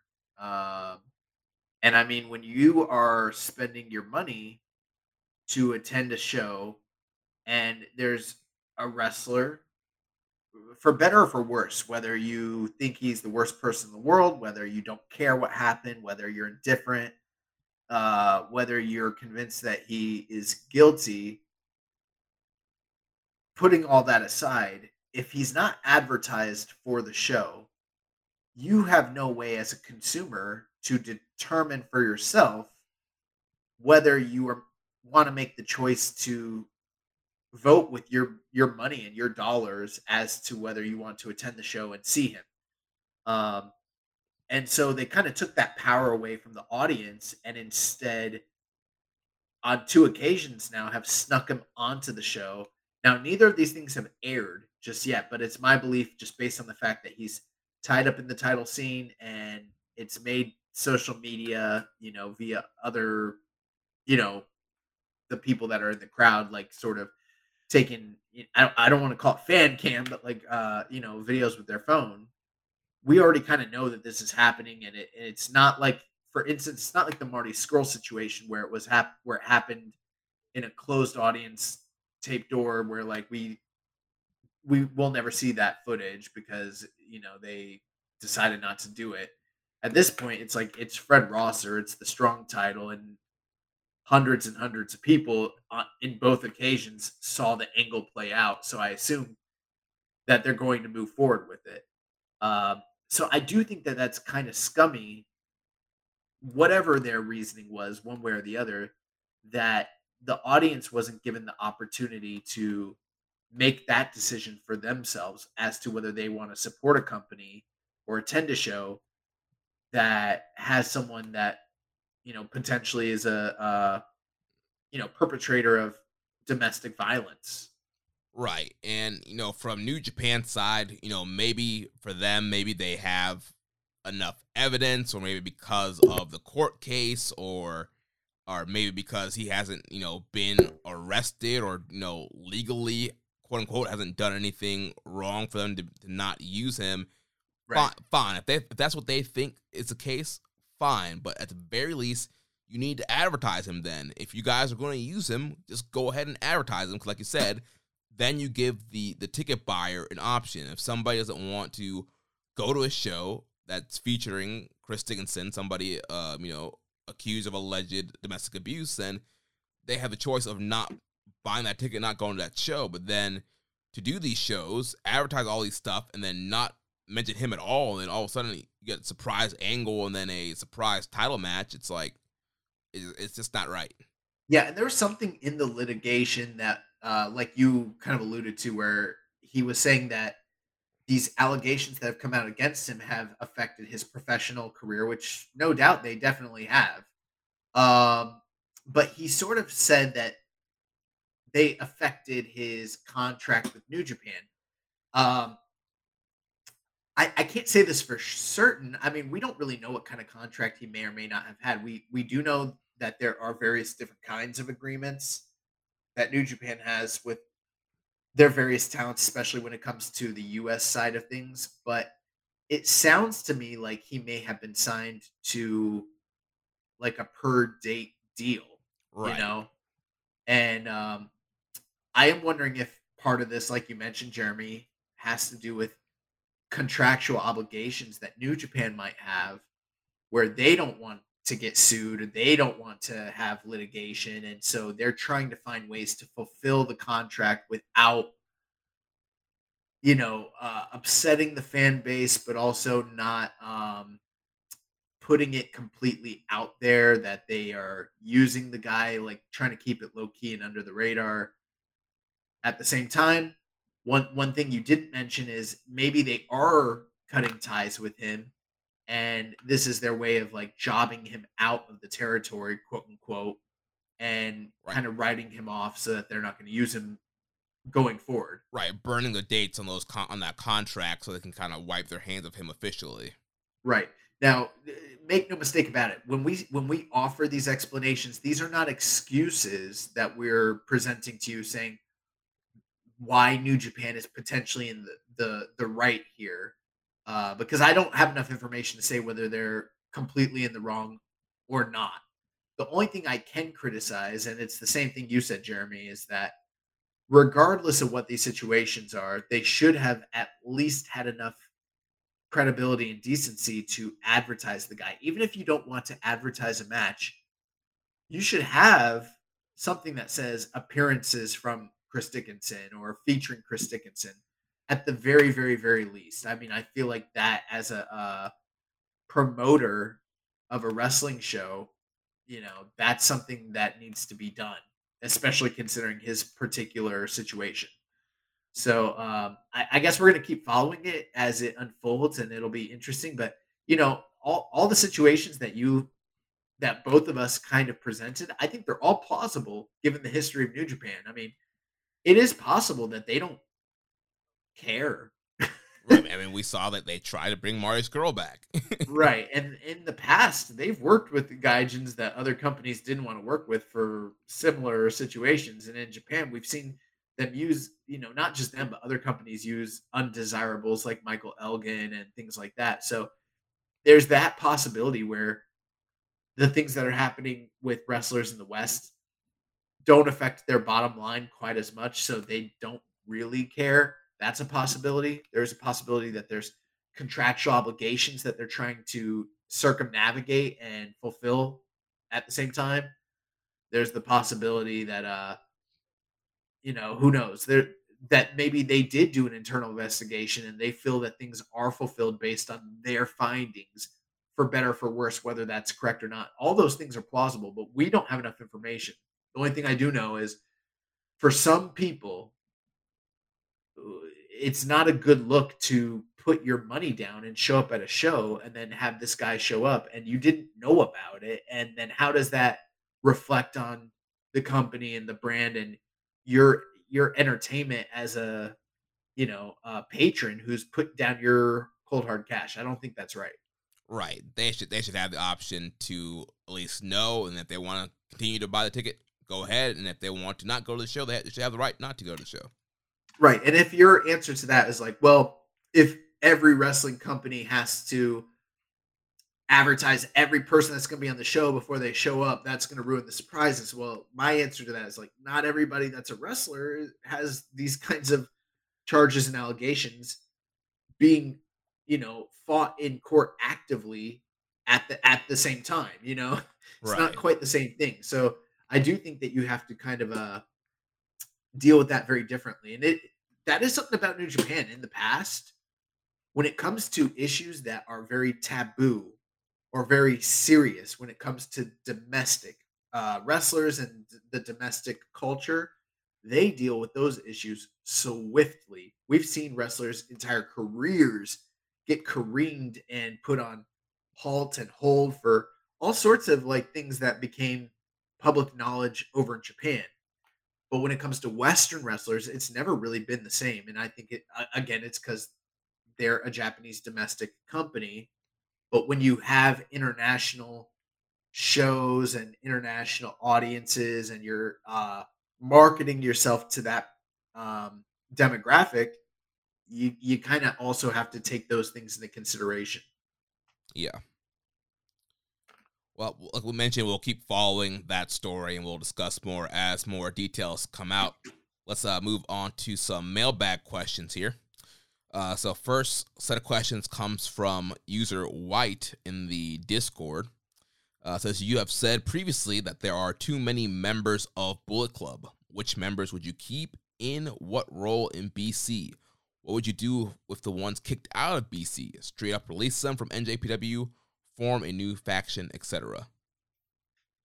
Oh man, that's one of those uh fantasy booking questions. And I'm not really always great at the fantasy booking stuff, but uh you know, I got to tell you, I, I I would get rid of Bullet Club and I would have gotten rid of Bullet Club like 5 years ago. like that's that's the real answer. I wouldn't have had a Bullet Club. Um before we end, I mean, Jeremy, let me ask you, what what are the aside like what are the I know that I'm not saying there's been no positives. There's definitely been some positives, but since the elite left, when was that? 2017, 2018? that would have been 20, 2019, January. Okay. And you know what? I felt like that that whole thing felt super convoluted and and bloated at that time too, but let's just I think that this current iteration kind of got formed after they left the company. Right. So let's just kind of take it from there. Not saying that one's better than the other because I think that that iteration had issues as well. But uh what are the positives that have come out of the Bull Club since that period since like late 2018, early 2019? I mean, I guess it, it's been a vehicle for Jay White to, to lead a faction. Uh, yeah, I could agree with that. it's been merchandise sales. Any, Uh, any other breakout stars? Anything else notable, memorable? Big feuds, angles, I mean, it's I mean, it's pretty much all House Jay, Torture. all Jay White, all all Jay White's title matches, G, Jay White in G one finals. You know, marching out with the whole Bull Club to face Ibushi. Uh, if you really are high on the evil stuff, you might, you know, be voicing up. But you you, kind of know how this like how this podcast feels about that. I would say the only real major thing that has occurred in that period is Jay White. yeah, Um, I mean, God had a memorable run, but I don't think that there's anything that's happened within the Bullet Club that couldn't have happened if these guys had been wearing different colors and been under a different banner, aside from Jay White leading a faction. And I don't know that he really needed to lead Bullet Club in general. Like, I'm almost of the opinion that I wish they would have just moved on from Bullet Club and done something different at this point, just entirely across the board. And the only real positive thing you can point to is Jay White. And part of me also feels like Jay White isn't where Jay White should be in 2022, anyways. yeah. I think part of that is dealing with just the pa- pandemic and how long it took for him to finally get back in Japan and stuff like that. Some Uh, of it, yeah, but not all of it. yeah, and I think yeah they could have they could have created a new faction for Jay. Like they didn't have to do Bullet Club. I think it probably would have made more sense at that time for Jay to kind of create his own unit in his image instead of carrying on the whole uh Bullet Club mantle. But besides that, I mean, yeah, it's pretty much been a promotional vehicle for Jay White. He's the main guy. He's the main star. Everything that's surrounding Bull Club surrounds him. Like you mentioned, there, there really hasn't been anybody new elevated. There was there had, there's no you know Hangman Page really in this group. Um, there's no like Cody. There's no um, you know team no, no guys. There's no like you know a young Kenny Omega or a Fergal Devitt. There's no none of these guys that are really. Bro, their young guy is juice. yeah. Like currently, like I don't know. Well, actually, that's not true. You know who the young guy is? Is like Uh, Chris Bey. Bey and, uh, And Ace Ace Austin. company. Yeah, like the two guys that aren't even in the company, like working for the company currently, are like the, you know, the big guys in the group right now. Um, well, let's just take a look at like see who's still in the group. So you got Fale, Owens, Dick Togo, Evil, Gedo, Kenta, Sho, Ishimori, Yujiro, Ace Austin, Chris Bey, Doc Gallows, Hikuleo, El Phantasmo, Jay White, Juice Robinson, and Karl Anderson. God. Um, Uh, I mean, right off the bat, I'm cutting House of Torture. All four of those guys can go. See, and this is why it's hard for me to answer and why I went on that little bit of a rant because I feel like Bullet Club as a vehicle has really ran its course entirely. So it is hard for me to really could I soup them up by picking out the members I think would be best? Yeah, but how do I shape that narrative and what's the thing tying those guys together as opposed to any other? You know what I mean? Where do we how do we make money off this? Yeah. And I, and I feel like that ship is past. Um, I guess if I'm going a little derivative here, my answer to that question would be this: you go back to the roots. You get rid of the guy, uh, the the domestic Japanese members all together all of them, including Kenta, and you give Bullet Club a mission statement, which is whatever it was o- originally, you know, to shake things up and be the big bad guys. And I think you kick out Jay White, Mm. and I think you build it around ELP. And I would go with an entirely Gaijin stable. I would kick out. Um, but then who are you left with? That's the hard part. then you're left with Fale, Chase, um, Chris Bey, Ace Austin, Hikuleo. I- all I can tell you is I would build it around ELP. and I you might want to pull some guys into the group and kick a lot of guys out. I don't I honestly feel like uh Bull Club is one of the most fucked up groups in the entire company and like hard to salvage. yeah, I mean, it's just over bloated. You have a lot of guys, you know, like, like Yujiro just kind of hanging around, uh, Bad Luck Fale. Um, yeah, I mean, Like people are really critical of chaos and I I see why for sure and I think chaos has largely run its course as well. But at least they kind of make sense. Bullet Club doesn't really make sense. It's just a bunch of uh you know, what were the what were the bad guys in um Power Rangers called? uh, Putty putties, Patrol? the putties, yeah. This is a bunch of fucking putties, bro. Like a bunch of dudes that just lose. And and the guys that are like stars, quote unquote, they're not even that big of stars and they're kind of old. Yeah. Even like Ishimori and Kenta. So yeah. I don't know. I don't know what you do with this group. I would disband it. Yeah. Sometimes you you you need to do addition by subtraction, and I think you need to just Bullet Club is that was a, a 2013 thing, man. Like it's done. yeah, for me, I, I I cut House of Torture. I get rid of the Good Brothers. Um, so I mean, if you were just going to keep the group as it is and make it as strong as possible, I guess, I guess we could just do it that way. Yeah. You cut Fale, you cut Dick Togo, you cut Evil, you cut. I don't know. You keep Gedo as a mouthpiece. yeah, he can be a manager. Yeah, You keep Chase Owens. You cut him. I probably cut him. yeah, cut. And what? You keep Kenta. Yeah, You keep Sho. mm, nah. Bro, it's Sho. Sho's the only guy with upside that's young in the group. He- He's he's been tainted. There's there's, there's no there's no salvaging Sho. All right, so you cut Sho, you cut Yujiro, you keep Taiji Ishimori, Yeah, and then what are you gonna do with Ace Austin and Chris Bey? keep him. Uh, All right, and then you cut Doc Gallows and Karl Anderson. Yeah, You cut Hikuleo, or you keep him, I keep Hikuleo. He he fills a Fale spot. And you got ELP, J, J, and Juice. You keep all those guys. Yeah. All right, so your your Bullet Club is Juice, Jay White, ELP, Hikuleo, Ace Austin, Chris Bey, Taiji Ishimori, and Gedo.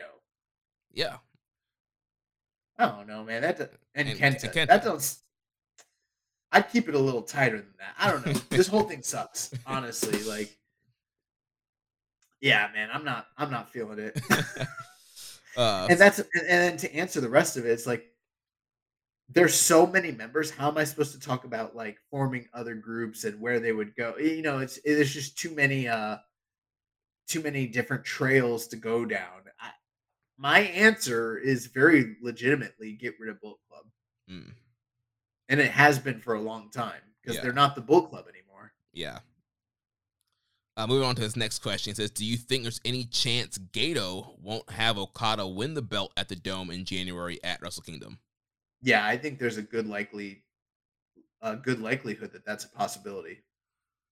I'm not saying it's for sure, but it, it's definitely on the table.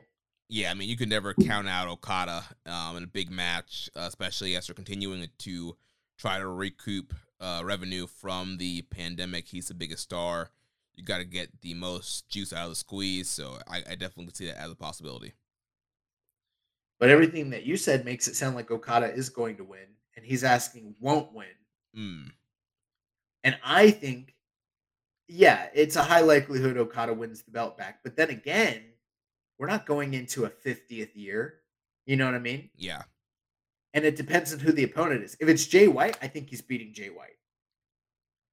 But unless you want to do a third Wrestle Kingdom match with them and you set up that story like, you know, uh if you had Jay White win, you could do a story where it's like, okay, Jay comes in as champion, right? And Mhm. it kind of mirrors the Wrestle Kingdom 9 match between Tanahashi and Okada, right? right. And what happened in that match? Tanahashi, the old guard, won and told the young stud, You're still not on my level. And then he had to basically work his way back till the next year to where he finally could defeat Tanahashi for the third time on the big stage and and stake his claim. Well, we've already gotten Jay White and Okada once previously, and Jay White beat him. So if he did it this time, you think that Okada's in the Tanahashi role, but what if they subvert that narrative and it's like he loses to Jay White again? And it's like the only guy other than Tanahashi that's like beat him twice in the dome back to back. Now it's like, damn, like he can beat Jay White, but he can't beat Jay White in the dome. And then Jay White's been able to be like, I'm the only guy that's beaten Okada so decisively in the dome, you know, blah, blah, blah, blah, blah.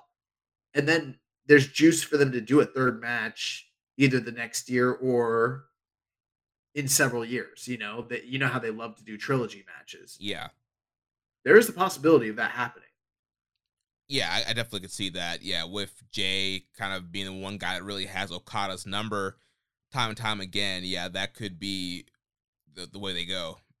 And for everyone that's like complaining about how Jay should be a bigger star, they need to invest in the guy. and go with him, what better way for them to go with him than to have him like upset the expectations and have him beat Okada on the biggest stage? I mean, if Okada beats him again, that's expected. If he beats Okada, now they got a story. Right, and it'd be a pretty big deal too having a foreigner win in the main event, leaving with the championship closing night. Yeah. Uh, there's also the possibility. i I'm of the opinion that we might see Naito retain regain the title between now and Wrestle Kingdom. Could Naito be the guy that goes in with the title and defeats Okada? Yeah, I think that's a possibility. Yeah. So, uh, moving on. Next question here from RIJJJ says you can only keep two. His name's Ridge. Ridge. uh, you can only keep two: Will Ospreay, Jay White, or Okada. Bear in mind, Okada probably has less years left in him. Who are you picking? Ospreay and Okada. What are you talking about? That's easy. That's like the easiest question we've ever had. Yeah, I'm also yeah. I would choose Ospreay and Okada. I love Jay, but I mean Ospreay and Okada are just incredible. I, I, I really like Jay White too, but it's Will Ospreay and Kazuchika Okada. What's a comp? Eh, this is like asking like, okay, you got Rock and Austin, and then Triple H, and eh, keep in mind, Rock and Austin only got a couple years left on them. Who you keeping? Rock and Austin. keeping Rock and Austin. What are you talking about? oh man. Uh, but, but Triple H is going to be around for a decade. Yeah, I seen it. It's not good. I want Rock and Austin.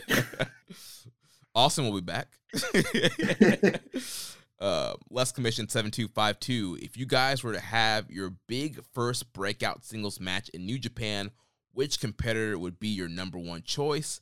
I would have to choose Robbie Eagles.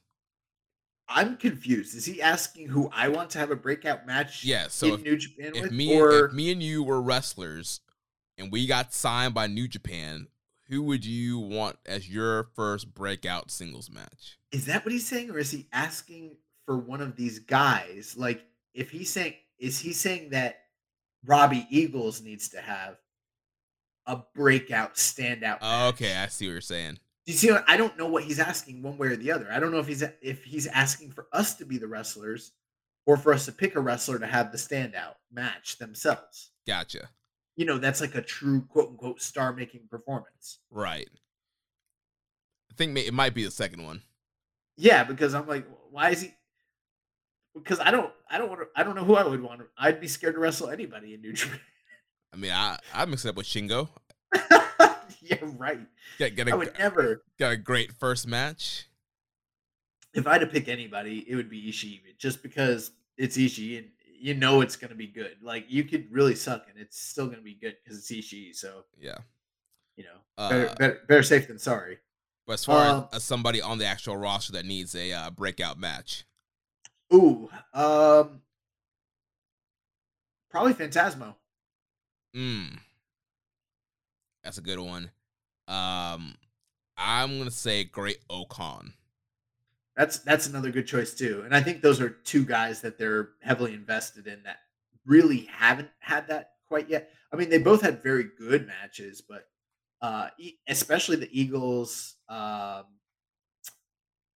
ELP, ELP match. match. But on like that big stage where everyone's seen it and it's really mattered and it's been a big deal, it's it hasn't happened yet for either of those two guys.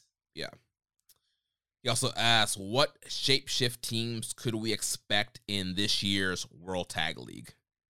Tanahashi and Young Lion. Uh, probably yeah, because you know there's no Hanare for Tanahashi to team up with. Yeah, so maybe Tanahashi and his clone Yuya Uemura. Dude, that that would actually be pretty cool. I don't know. Yeah, I can't. Um, nothing really. I feel like a lot of guys are going to be. You can get Great Bash Heel. You're going to get Bishamon. Like it's going to be like ten Bullet Club teams. I think it's going to be a lot of the same teams that we're used to seeing, and um, I I don't know. I'm I'm never good at predicting the World Tag League teams. It's never what I expect. Uh, his last question: Do you guys think that the fans in the U.S. are the most selfish people in the wrestling industry right now? I I guess I don't know. How would I answer that? I don't know what people in other countries and in the wrestling industry are like. Yeah. I'm trying to think. Is there, is there something recent that happened that's making him think that? I think it's definitely possible because of the excesses of North America and the United States and the entitlement of wrestling fans. And you see the tribalism that is deeply embedded in the AEW and WWE fan bases and the nonsense that goes on with their, you know, these audiences and the behavior that you see online. Sure. But it's hard for me to be the the one to uh decide that they are the absolute worst when I don't speak Japanese. I don't know what the Japanese domestic audiences, you know, but do I think they're probably as bad? Probably not, but I don't really know. Yeah, I mean, just based off of Twitter comments, I, I would say maybe yeah, the U.S. could be more selfish. I feel like like the whole like Okada thing, the Japanese were like very like happy and excited that he won, where Western fans were complaining. Why are they selfish though? Like, what did what did they do that was so selfish? I, I don't know. I don't know either. I here's the thing: I don't really engage with uh, I don't engage with wrestling fans that much. I, if you guys will send us a donation, we'll engage with you, our fans, for sure. You know, tell us what you want. We'll hook it up. You know, but uh, I I don't know. Yeah, I I have don't no know. idea. Uh, moving on It- to one one way I will say that people are are um, selfish or greedy. A lot of these fans are living through the greatest period of professional wrestling in North America that has ever existed, ever on television. And the amount of accessible wrestling that is available week in and week out, whether it's from Mexico, whether it's from the Indies, whether it's from one of these upper major, minor majors like MLW or Impact or you know whoever whether it's uh WWE or AEW there's always there's wrestling on every night of the week.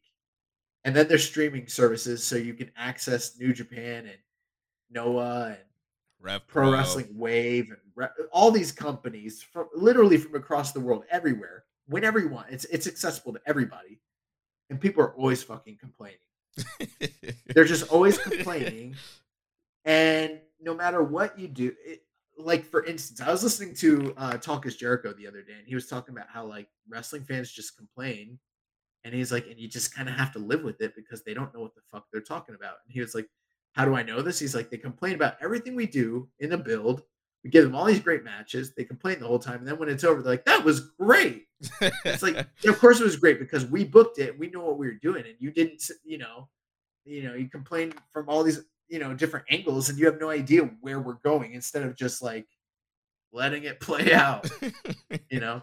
And it's Yeah. like, bro, I lived in a period where when you watched wrestling, it was in an hour, probably like six matches. Most of them were going to be under five minutes. It was going to be a dude named like Jack Haysaw, just like in a jacket, standing in the ring, no music, just waiting to get demolished. And then the Berserker comes out and he beats his ass, and that's it. And then at the end of the show, you got one, one good match on Superstars, and it was gonna be like Koko B. Ware versus the Big Boss Man in like a 10 minute, you know, match. And that was normal.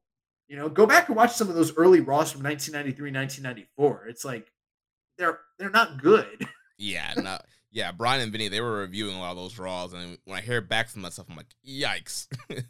Yeah, bro. And it's like you're living in the in the period where the greatest in-ring product is available to you week in and week out, night in and night out, and all people want to do is complain. It's like I don't know what to tell you, man. This wrestling's never been as good. Yeah.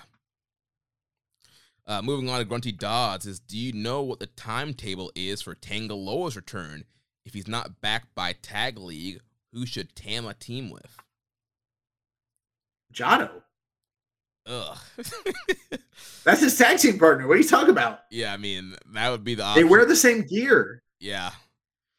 Um, you're you're good friends with Tanga He Tanga Loa, He said, uh he said, uh I I am not good friends with Tanga Loa. I've met Tanga Loa, um, and I I was actually told the expectation for how long he was out, but I can't remember it. And if I could remember it, I don't think I should say it on the air because I don't know if that's public information. You know, I don't want to betray anyone's trust. But I was I actually was told the timetable, but I don't remember anymore. Mm. And it, who knows? Maybe that's not accurate any, any longer. So I don't. I have no clue. Yeah. He also asked, which question do you prefer to get?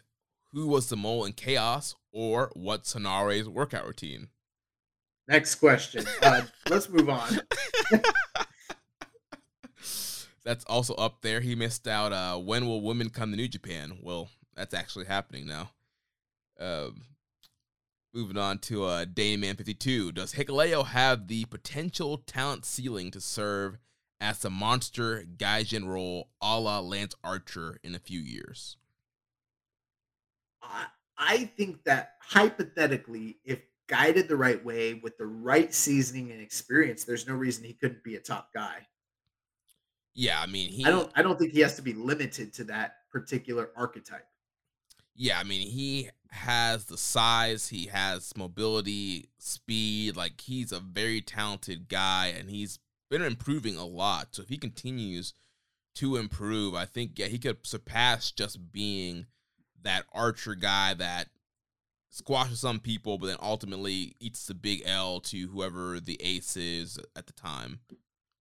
Yeah, it's funny. We live in an era now where people look at the monsters, quote unquote, that have been in New Japan. This isn't to disrespect them, but it's not the same as it was back in the day. You know, modern days, you got Fales, you got Archers, but like in the old days, you had Andres and Vaders, Stan Hansen, and Hansons. You know, yeah, it's like why can't we get back to that where top guys are also monsters? I mean, they love monsters in Japan. It should be like that. Yeah. Uh, also asked, does the increase in cheering slash booing create potential for House of Torture to become more palatable for U.S. audiences?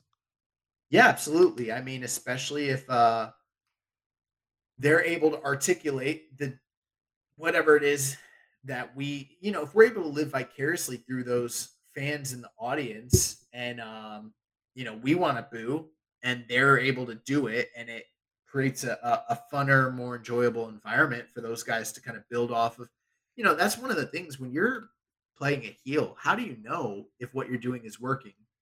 If the audience can't react to it, you really don't. You, you're just hoping based off of theory that it, it and you know that it's effective and you don't really know they will become a more effective heel unit as the audience is able to articulate their either approval or disapproval of what they're doing regardless and that's better for everybody across the board right it's similar to like what jericho's been saying you know during the pandemic when he was wrestling orange cassidy and orange cassidy is like you know did i sell that move too long he's like i don't know there's there's no crowd to react to let me know if you got, you sold it too long or not and so Similar thing here with House of Torture. Um, you know, the whole question was how do we know these guys are getting over? How do we know this whole act is working? And now that we're getting some shows that allowing for cheering and booing, and they're getting booed, like there actually seems to be over as a heel act, and it does make their matches easier to watch when you have the crowd booing them when they are doing things to get heat and they're actually getting the heat. They're getting the crowds to boo them, give them the thumbs down, telling, chanting for them to uh, go home. It, it does make it, it more entertaining. It makes what they're doing actually start to make sense because they're they're getting that that reaction that they're trying to get versus when they when they're doing all this stuff, they're trying to get heat and people just kind of sit there on their hands because you really don't want to clap for cheating, but you, there's nothing else you can do. Uh, his next question: Who does Naito fight at Wrestle Kingdom? Well, there's a big part of me that still is hypothesizing with no real evidence to back this up. I'm just thinking of booking patterns and business. There's a good possibility that he gets into title contention and defeats Jay White for the title, thus fulfilling the whole promise that him and Okada made to one another that they're going to face off at Wrestle Kingdom in the main event of the Tokyo Dome. I feel like there's a lot of reasons that that might be the most likely scenario. If that didn't come to pass, um, then all bets are off. I mean, I don't know. I, I guess maybe you could do Tanahashi and Naito in the dome again for the never title. Um, what what about a Naito Ospreay rematch for the U.S. title if the Omega Ospreay thing falls through? Yeah, well, we we really don't know what's happening with Omega, and we don't know if they were even fully planning on ever doing that in the dome. Anyways, I mean, given the way Tony Khan has behaved about certain matches, namely the Tanahashi and uh, Moxley match, it's it's hard to know if he would even let them uh, have a match of that magnitude first time in Japan or not. Um, so yeah, there is something to that, and we did see them have a, a fantastic G1 match. That's possible, but I'm still holding out hope for that Kenny match. So yeah, that's why I don't want to put my uh, yeah, I don't want to put my stamp of approval on that before uh before it's you know a done deal. Yeah. I don't know what anything else you can think of. I mean, I don't know. Yeah, I think Okada is the number one choice for me. Then then it would be Ospreay to follow up, get revenge, get you know the win back from that U.S. loss or that G1 loss on semifinals. Um, besides that, I would say if it's not those two, maybe an outsider, somebody from AEW. Um, I don't know. I don't. Um, there's also you know you could have Naito be in that de facto number one contender match at Wrestle Kingdom. They don't ever call it that, but you know, there's always that big non-title singles match that leads to the first title shot at New Beginning. Yeah, that's true. Yeah, they could do something like that. Um, I'll throw out a really off the wall, very unlikely to happen. Uh, Kota Ibushi. Oh, I would cry. oh, speaking of which, I mean, should we I know we're not in the news anymore, but like Kota Ibushi and uh, you know, uh, Kenny Omega, they've been chilling. Yeah, in the, Japan. The, the, Golden Lovers have reunited. Thank you, CM Punk. Thanks, Ace Steel. yeah, so. So they are, uh, you know, back together again. Uh, confirmed run in New Japan incoming. They're going to be in the World Tag League. By the way. oh my god. uh.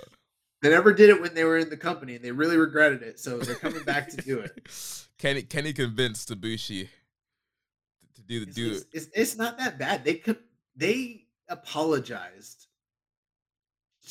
You can't wrestle in a triangle ring. You got to come back. oh man!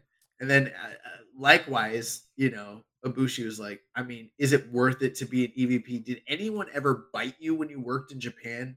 No. I don't know. Maybe you should come back to the cerulean blue. Maybe you should be uh, be the star of my triangle ring promotion. oh man. Um yeah, who knows? I don't know who Naito could wrestle. Yeah. I think we throw out some good options. Yeah. Uh MJ does PR says mid card Oh, Goto. Goto. Just throw him in there with Goto. uh NWSPR mid card shuffle. If you could remake New Japan's mid card in your own vision, what would it look like? Who would you push? Who would you downcycle? Huh. um. I don't know, man. That's hard. These are such open-ended questions sometimes. Um, if there's anybody, I mean, I guess what are we defining as mid card? Are we talking about people that see? I I feel like New Japan's mid card is very ill defined currently, anyways. Yeah, I feel like because I mean, you could quote unquote classify like Will Ospreay as a mid card because he's holding the U.S. title, but he's clearly he's a main eventer. Right, and I don't feel like the Never title or the U.S. title really fulfill the role of being a mid card belt right now. Yeah. You know, it used to be with the white belt, there was degrees. It was like that upper mid card where guys that were on the cusp as well as top guys could all wrestle in that realm. And then people that were generally wrestling for the never in the US title, you know, were typically like in the mid card, except for like Kenny that one time. But after him, most of those guys were kind of mid carders. Jay White was working his way up, you know. Uh, Cody wasn't. I, I wouldn't call him a main eventer. You know, Juice was in the mid card. I don't know. Everything's just gotten weird since they got a white belt or got rid of the white belt. Yeah. I mean, for me, kind of same answer from the previous question. I mean, Great-O-Khan to me is that, that main guy that I feel like I would get behind and push and try to elevate him up the card. Me too. But then the question becomes how do you do that when these titles don't have that defined structure of fulfilling that role, you know? Yeah. Uh I guess I would maybe put the never title on him. Yeah. And that might be a good first step. Yeah, you could have him, let's say Tanahashi beats Karl Anderson, you have O-Khan beat Tanahashi, then I would have O-Khan have a banger of like Goto and Ishii, some of the, you know, the never legends, Shingo, establish him as a bruiser. Then you can maybe transition him over to the US title, have him hold that, and then eventually, you know, challenge for the, the world title. I would um definitely push up. I mean, I don't know, man. it this is so tough. Cuz I feel like the reality is a lot of the guys in New Japan I don't want to be too critical here, but like what ends up happening a lot of the times is people get slotted you know, into a particular position in New Japan, and then they're just in the pecking order, and they're just kind of waiting for the whole entire card to bump up simultaneously when guys leave. You know what I mean? Yeah. It's very rare that you see someone jump the pecking order to a large degree, and uh, that does happen. We've seen it with Ospreay and Shingo and others, but it's not that common. Um, I mean, I can tell you a couple guys I think definitely need more focus and and you know attention. I just don't know how you do it from a business perspective. But Juice is definitely a guy I would push up. Mhm. Um, Jeff Cobb. yeah, probably to some degree Jeff Cobb. I mean, I already feel like he's pretty high up there, anyways. To, you know, but maybe it's sort of on again, off again. Yeah. Maybe Taichi. Mm, yeah. Guys, I would push down. I don't know. A lot of them are already kind of down, anyways. Uh, Fale, Chase Owens. I don't know. Yujiro. Most most of the guys in Bullet Club. Yeah. Uh, his next question says MJF was on Ariel Helwani this week and called NJPW dog shit promotion. He mentioned again that he likes Great-O-Khan. He also said that he'd work for any company that would pay him the most except New Japan. This is the second time MJF has said stuff like this. What do you think he's up to? I think he's just working people. Yeah, I mean, obviously MJF does all his stuff in character. He's a heel. He knows that the you know the smart internet fans love New Japan, so he's going to bury New Japan. He knows a lot of fans don't like Great-O-Khan, so he's going to put over Great-O-Khan. Um, so yeah, he's just he's just trolling, getting heat, and just getting people to you know create articles or clickbait stuff that he says in these interviews. Yeah, and I mean, who knows? He might not like New Japan. True. Um, Now, it, it- it's definitely plausible and believable. This might just be him turning his character or his opinion up to 11. But I mean, I don't know. He might not be a guy that really actually likes New Japan and he's just letting that opinion sort of organically take on a larger than life persona, you know, and expressing it that way. I think that's also believable. He doesn't necessarily strike me as a guy that loves Puroresu based on some of the stuff he said. But uh at the same time, I, I think most of this is just it's all work, and it is funny how many people listen to him on, like, say, Ariel Helwani's podcast, and they think he's like doing a real like interview, and it's clearly all in character. yeah. Now, and I'm not saying that's you, MJ does PR. I'm just saying that I saw that sentiment quite a bit just across the the internet, and I'm like, you guys, have you guys never watched MJ does or uh, MJF before? Like, it's kind of his deal. yeah, he totally has worked so many people in the circles with all the interviews he's been doing this week. Uh, moving on to Rambone Slam Pig says, was Kenny's visit to Ibushi be a catalyst for Ibushi to reignite his passion for pro wrestling, return to NJPW, and regain the world heavyweight title? Um, you know, we got to let it play out. yeah, I mean, it, it, could be. You know, they they start talking about old times and DDT, and yeah, maybe Ibushi's like, all right, I'm ready. Um, yeah, I mean, I would love for Ibushi to come back. the The latest report was that his shoulder is slowly healing, so that's a good sign. Yeah, but whether he comes back to New Japan, I mean, the last report we heard was he's not expected to return it at all. So yeah.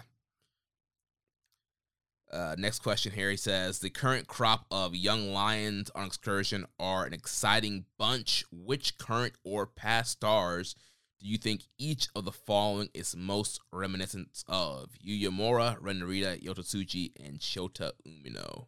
Ooh, great question. Well, I think the first easiest one, Ren Narita, is clearly like a Shibata. Shibata, yeah. Then um, you know, Sota Yota Tsuji reminds me a lot of um Oh man, why does this always happen to me on the air where I forget words and names? Um Takayama. Mm. He reminds me Yota Tsuji reminds me a lot of Takayama, just kind of like that big, brooding, you know, heavy duty type of dude. Plus, they both have long hair. I don't know. And you know, uh, Takayama when he was young, he was like kind of like a slender, muscular build like Tsuji. and then he put on the weight as he got older. So I don't know. There's a lot of uh, comparisons there, but Uemura and Umino, that's a tough one because they both kind of remind me of Tanahashi a bit. Yeah, I think Uemura, I definitely get that real like the young like 2012, 2013 Tanahashi vibes. Um I've also gotten like Fujinami vibes from mm. Uemura in the past. I've also gotten Sanada vibes from Uemura in the past. Yeah.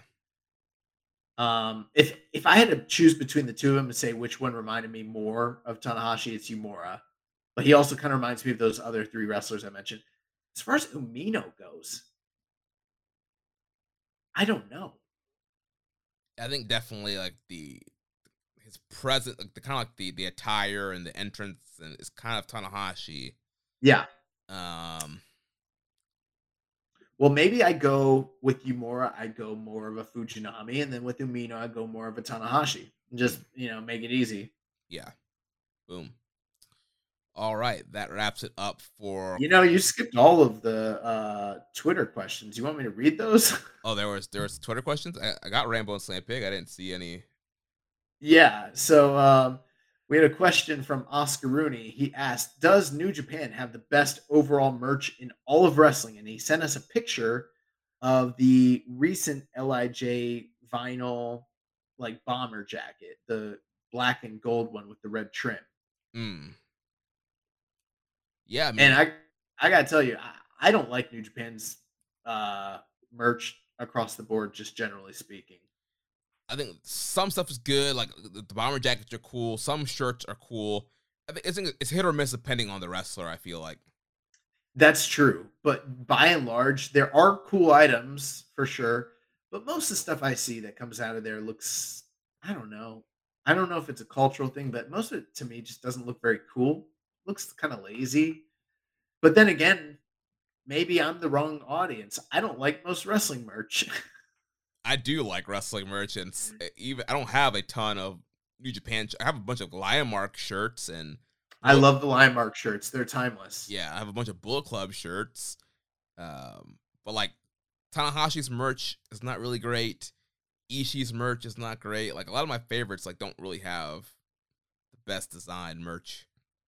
I've noticed that their hats and jackets and hoodies seem to be cooler than yes. But like their shirts, I don't really like the shirts very much. Yeah. Also, they overcharge. Well, maybe they don't overcharge, but maybe it's because of an international thing. But like generally speaking, their merch is so so much more expensive than everyone else's. Yeah, on the uh, Tokon shop. Well, even like when they come to town. Oh yeah, like live event. When, yeah, yeah. When they're charging live events and they have domestic shit, it's like so expensive. oh man. Um, next question from Mark O'Brien, Mark Nato, 1990. He said, What are your favorite types of finishers? Slam slash grapples, strikes, top rope dives, submissions? And what is your favorite of each in New Japan? I like submissions because the crowd really gets into it and it's not as predictable that someone wins after hitting it. Hmm, that's a good uh, question there. Um,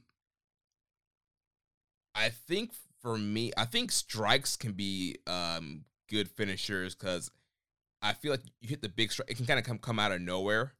Um, I don't really think anybody really has a finisher. Stri- well, I guess the hidden blade for like Will Ospreay. Um, it's really devastating and it just kind of comes out of nowhere sometimes. I like them all. I, I can't lie. Like, there's not one that I like more than the other necessarily. Uh, maybe that's me cheating a bit, but you know, I like when guys come off the top top rope. I like when guys tap a motherfucker out. I like when someone gets knocked out. I like when someone gets hit with the last of the dragon. Like I like this stuff. yeah, I mean, you can't go wrong if you have the right move in all those categories. Um, what is your favorite submission hold finisher in New Japan? Um, let's see. trying to think right now who all has submission finisher. I mean, there's not really a ton of submission finishers in New Japan right now. I feel like. Uh, yeah, I'm trying to. I'm trying I mean, to think got, of them. You got like the Skull End, which I I hate that. Yeah, I'm not a big Skull End fan, fan either. I like the the stretch plum that Taichi does. Yeah, but it's not all his finish though. Uh, uh, for me, it's probably got to be one of Zack's finishers. But yeah. he they're so crazy. I don't ever know what to call them because they have weird names and stuff. Yeah. Uh, but I mean, I, that'd probably be my answer. Is just Zack tapping people out. right. Zack is grabbing a bunch of body parts and twisting them. Um, favorite top rope finisher. I think for me, it's still high fly flow. Regardless, you can do whatever you want to do. I like the high fly flow. Yeah, I think right again. Right now, there's not a whole ton of top rope finishers. I think I feel like most people are really kind of grapple based right now yeah, high fly flow. I can't. Nothing else is. Oh, Jonah's um splash is pretty cool. I, I can think of a few. You know, um, Wato comes off and does the uh, uh the RPP. Yeah. Yeah, there's there's definitely I EL, mean, ELP's uh, uh star star uh star kiss 86. Yeah. There's there's there's lots of them out there, but I mean high fly flow is a high fly flow. Yeah. That that's probably that's like the ace finish. Uh, as far as a strike finisher, I mean, I think it's. I think we're both probably gonna say the uh, hidden blade. The hidden blade. I mean, that thing is just so devastating looking. Yeah. And I can't think of a. There are some really great strikes in New Japan, but that's like the one that's like holy crap. yeah. Um, and then finally, like a slam or a grapple, which you know that's your traditional big finisher in New Japan. Uh, what what's your favorite? Uh, I'd probably say Last of the Dragon right now. Yeah, it might be Last of the Dragon. Um, I don't know. It might just be Rainmaker. Mm. I like the Rainmaker. I also like. Uh, I mean, I like the Hidden Blade. Yeah, I like uh Tour of the Islands. Yeah, Tour of the Islands, good. Stormbreakers, great. Yeah. Yeah, uh, Last of the Dragon's probably the coolest one. Well, you know, made, made in Japan is better than yeah. Made in you like Made in Japan better than Last of the Dragon? Yeah. Uh, I don't. I like Last of the Dragon better. I actually like when um Ishii just hits someone with a brainbuster. Yeah, brainbuster is cool. Also, gotch style pile driver. Mm-hmm. Yeah, there's a ton of great, so, great finish. Next question: If New Japan had a War Games match, who would you like to see in it? Um. Uh. Well, there's also tons of factions. I I think probably the the most compelling, if you're going by the groups, would probably be like maybe Chaos versus United Empire. So you could do like Okada, Goto, Ishii and Yoshihashi. Um, I guess maybe Yano against Ospreay, Cobb, O-Khan, and Aussie Open. Okay, so how many people would be in yours? Four or five? I did five. Eh, Okay, and who would it be? So it'd be Chaos, it'd be Okada, Goto, Ishii, Yoshihashi, and Yano against the United Empire team of Will Ospreay, Jeff Cobb, Great-O-Khan, and Aussie Open. That's a good one. Um, dang, that's really really good. Um, you know, this is my favorite. Uh, like match type is the war games match, but I've never, I haven't put too much thought about who should be in one of these things. Um, I think I would definitely do Lij though, Mm,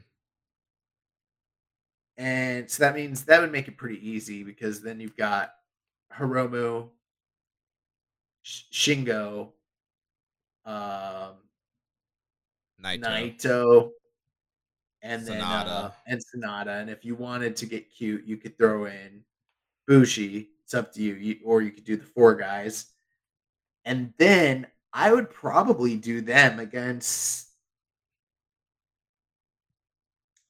either Chaos or United Empire.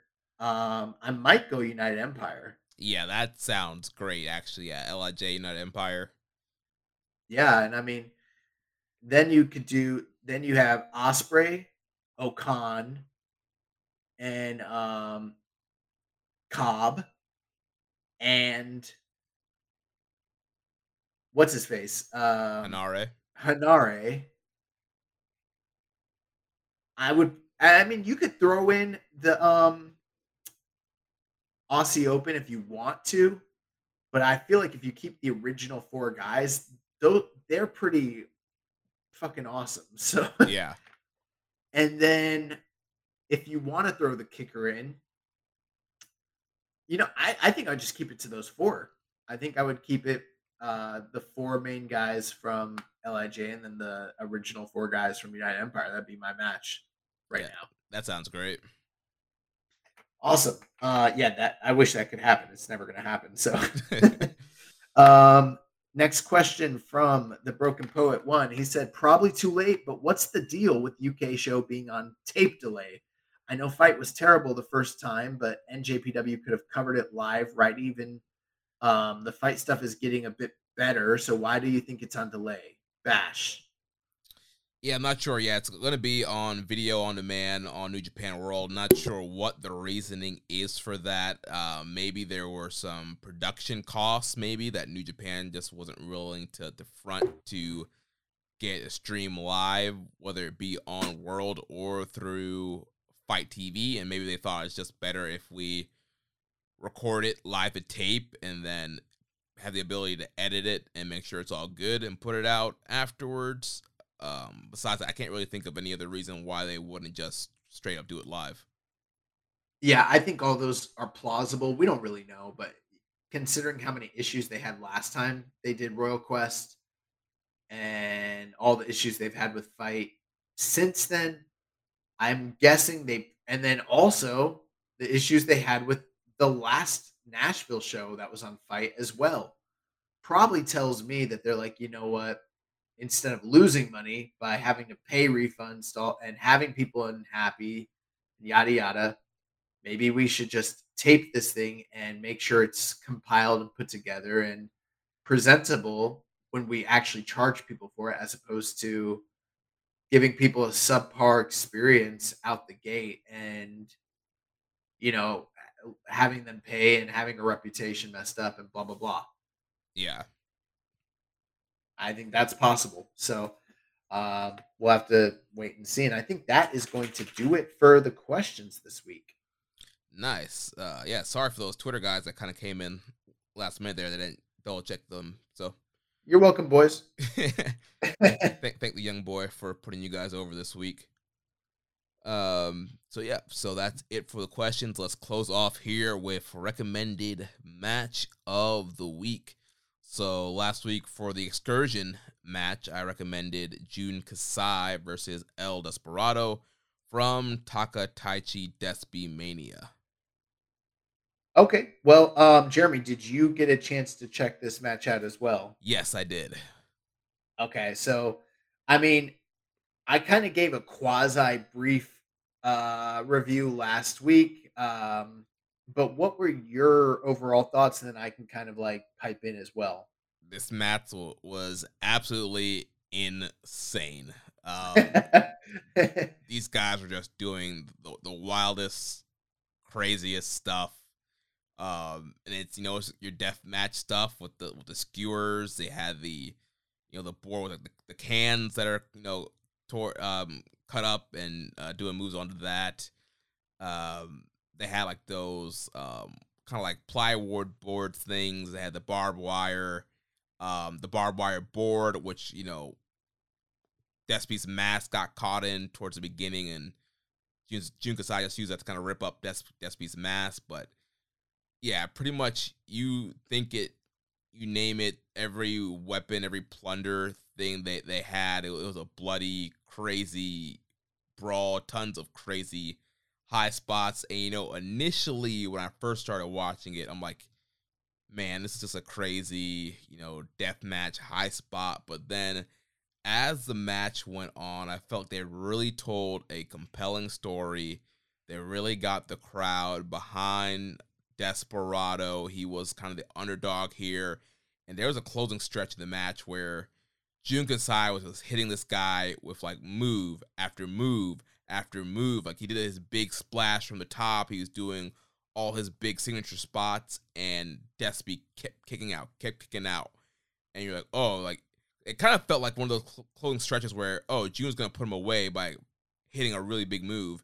And he he keep hitting bigger moves, but Despy would keep kicking out, which would led to the closing sequence, and eventually Desperado kind of getting getting the big win after hitting the the J Driller and then hitting a um the Pinche Loco. Yeah. Um. You you pretty much summed up my thoughts on this match. I was just so wowed and impressed, but also kind of uh, frightened and taken back all at the same time. Uh, I mean, I'm no stranger to deathmatch wrestling, but it's not necessarily my forte or something that I I'm in love with. You know, it's not something I regularly watch all the time.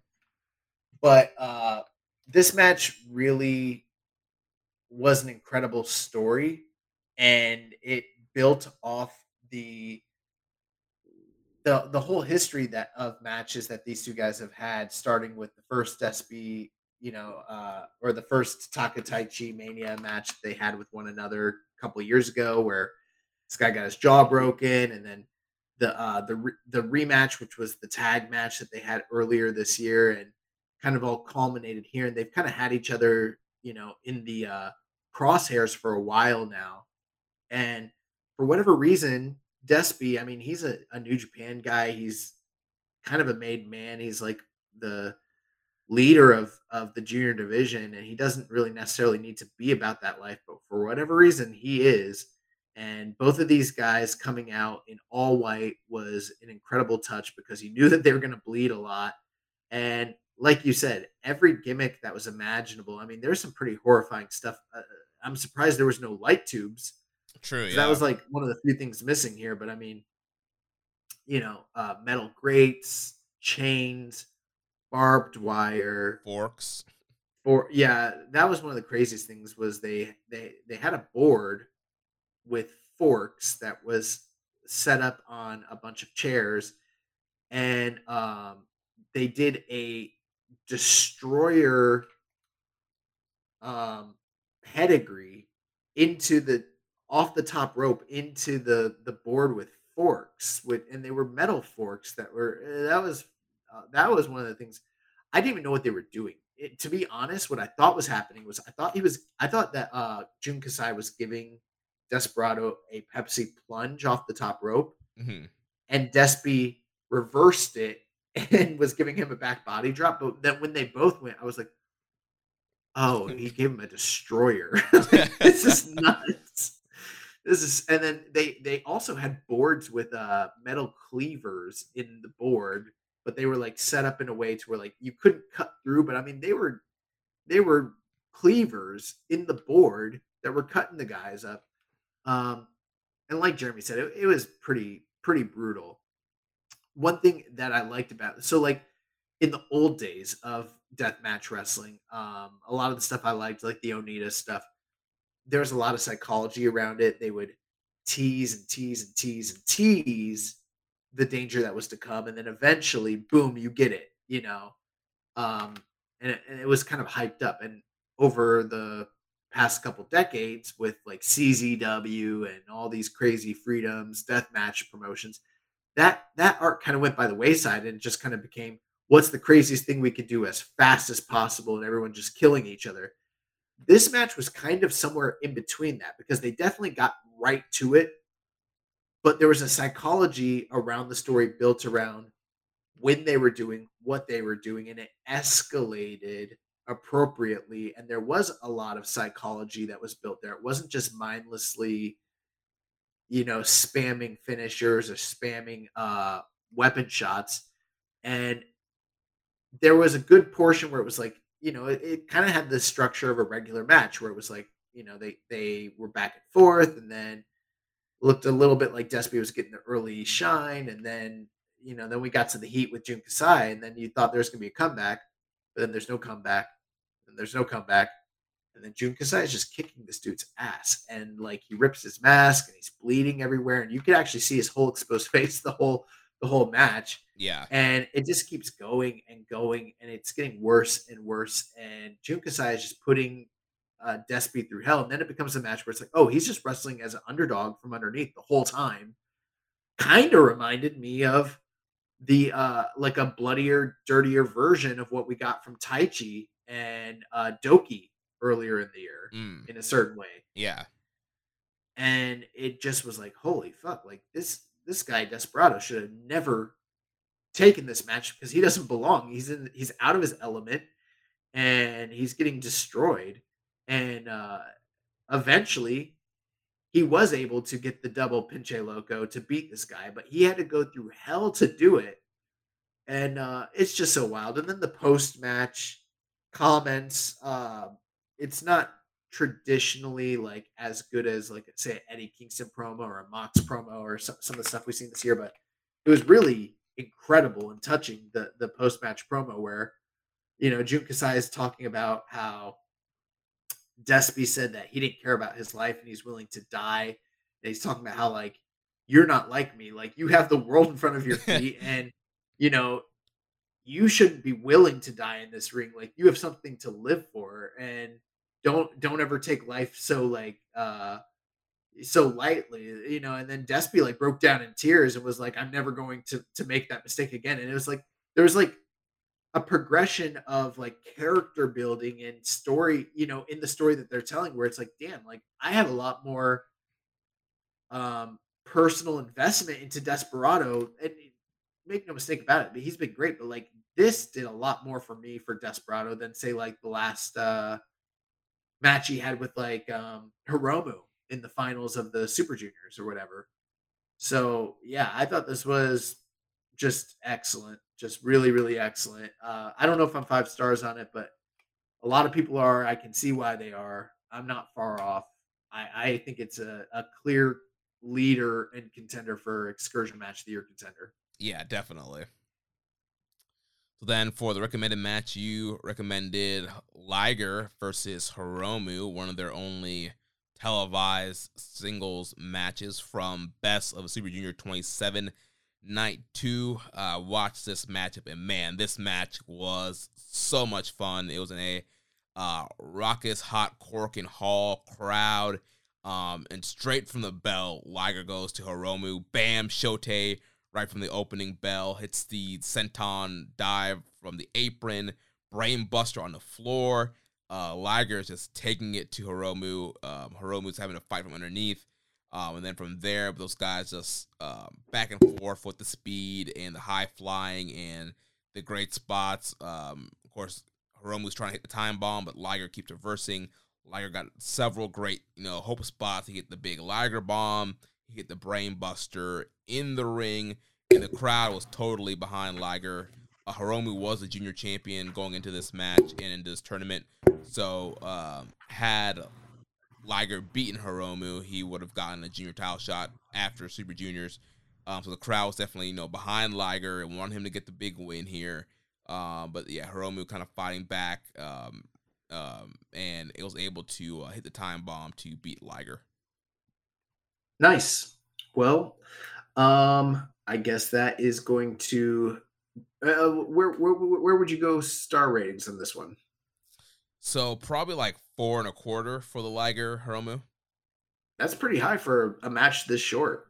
Yeah, it was short, but I don't know. It it was awesome. Like like Liger was on fire, like flying all over the place. Hiromu was just moving so fast and doing a lot of cool stuff. It it was an awesome match. Nice. Well, that is going to do it for um, recommended excursion match of the week talk. Let's uh, give our recommendations for this coming week and get out of here. Yeah, so this week I have the recommended match, and I am choosing Katsuyori Shibata versus Shelton Benjamin from the G1 Climax 24, Night 5, July 28th, 2014. What led you to pick this one? So um, I saw on Twitter Tanahashi talking about his match with Shelton Benjamin, and you know I've always been a big fan of Shelton Benjamin. He was one of my favorite guys, kind of that mid 2005 era of WWE. And you know I haven't seen a ton of Shelton stuff in New Japan. I was like, oh well, Shelton Tanahashi, that sounds good. Then I went to Cage Match, and both those matches are like sixes, and Dave gave both of them like three and a quarter. And I'm like, hmm, that's weird. Uh, I guess those weren't that good matches. So then I went to Shelton's cage match, went to New Japan, filtered for his highest rated New Japan match, and it was this match, his highest rated singles New Japan match, and it was this match with uh, Shibata. Huh. Well, I will definitely have to check that out. I don't know if I've actually seen this, so um, yeah, that's interesting. Um, for my excursion match of the week, I know that the last time I had this, I sent you to the UK to Rev Pro's 10 year anniversary. I think we're going back there. Um, so the first night's main event, which would be Will Ospreay versus Mike Bailey, got a lot of buzz. I know it's one that you've been uh, probably wanting to check out. I don't know if have you already seen it. No, I started watching it at one point, but then got had to do something else. So yeah, I definitely need to watch this match. So yeah, I'm looking forward to watching it this week. Awesome. Well, um, that's going to do it. Yep, that's going to wrap things up for us here this week. Next week we'll be back to review the Burning Spirit in Kobe and keep you up to date with all the latest NJPW news. If you enjoyed today's show, please consider making a donation. Visit socialsuplex.com slash donate and click on the donate button under the Keeping It Strong style logo. Make sure you connect with us on social media. On Twitter, the show is at KI Strong Style. You can follow me at Jeremy L. Donovan. Also follow the network at Social Suplex on Facebook. We're facebook.com slash Social Suplex. On Instagram, we're also at Social Suplex. You can find us on Reddit. I'm the pro black guy. Josh is keeping it strong style. You can email me, Jeremy at socialsuplex.com. And check out all the other shows that we have here on the Social Suplex Podcast Network. One Nation Radio, hosted by Rich Latta and James Boyd. The Grave Consequences, hosted by Caleb and Maserati. All Things Elite with Floyd and Austin. The AEW Match Guide podcast, hosted by Sir Sam. And the Great Match Generator, hosted by Danny Kukler. Don't forget to subscribe and leave a rating and review. And we will catch you next week on Keeping It Strong Style, the ace of podcasts. Ichiban. Thank you for listening to Keeping It Strong Style. We'll see you next time.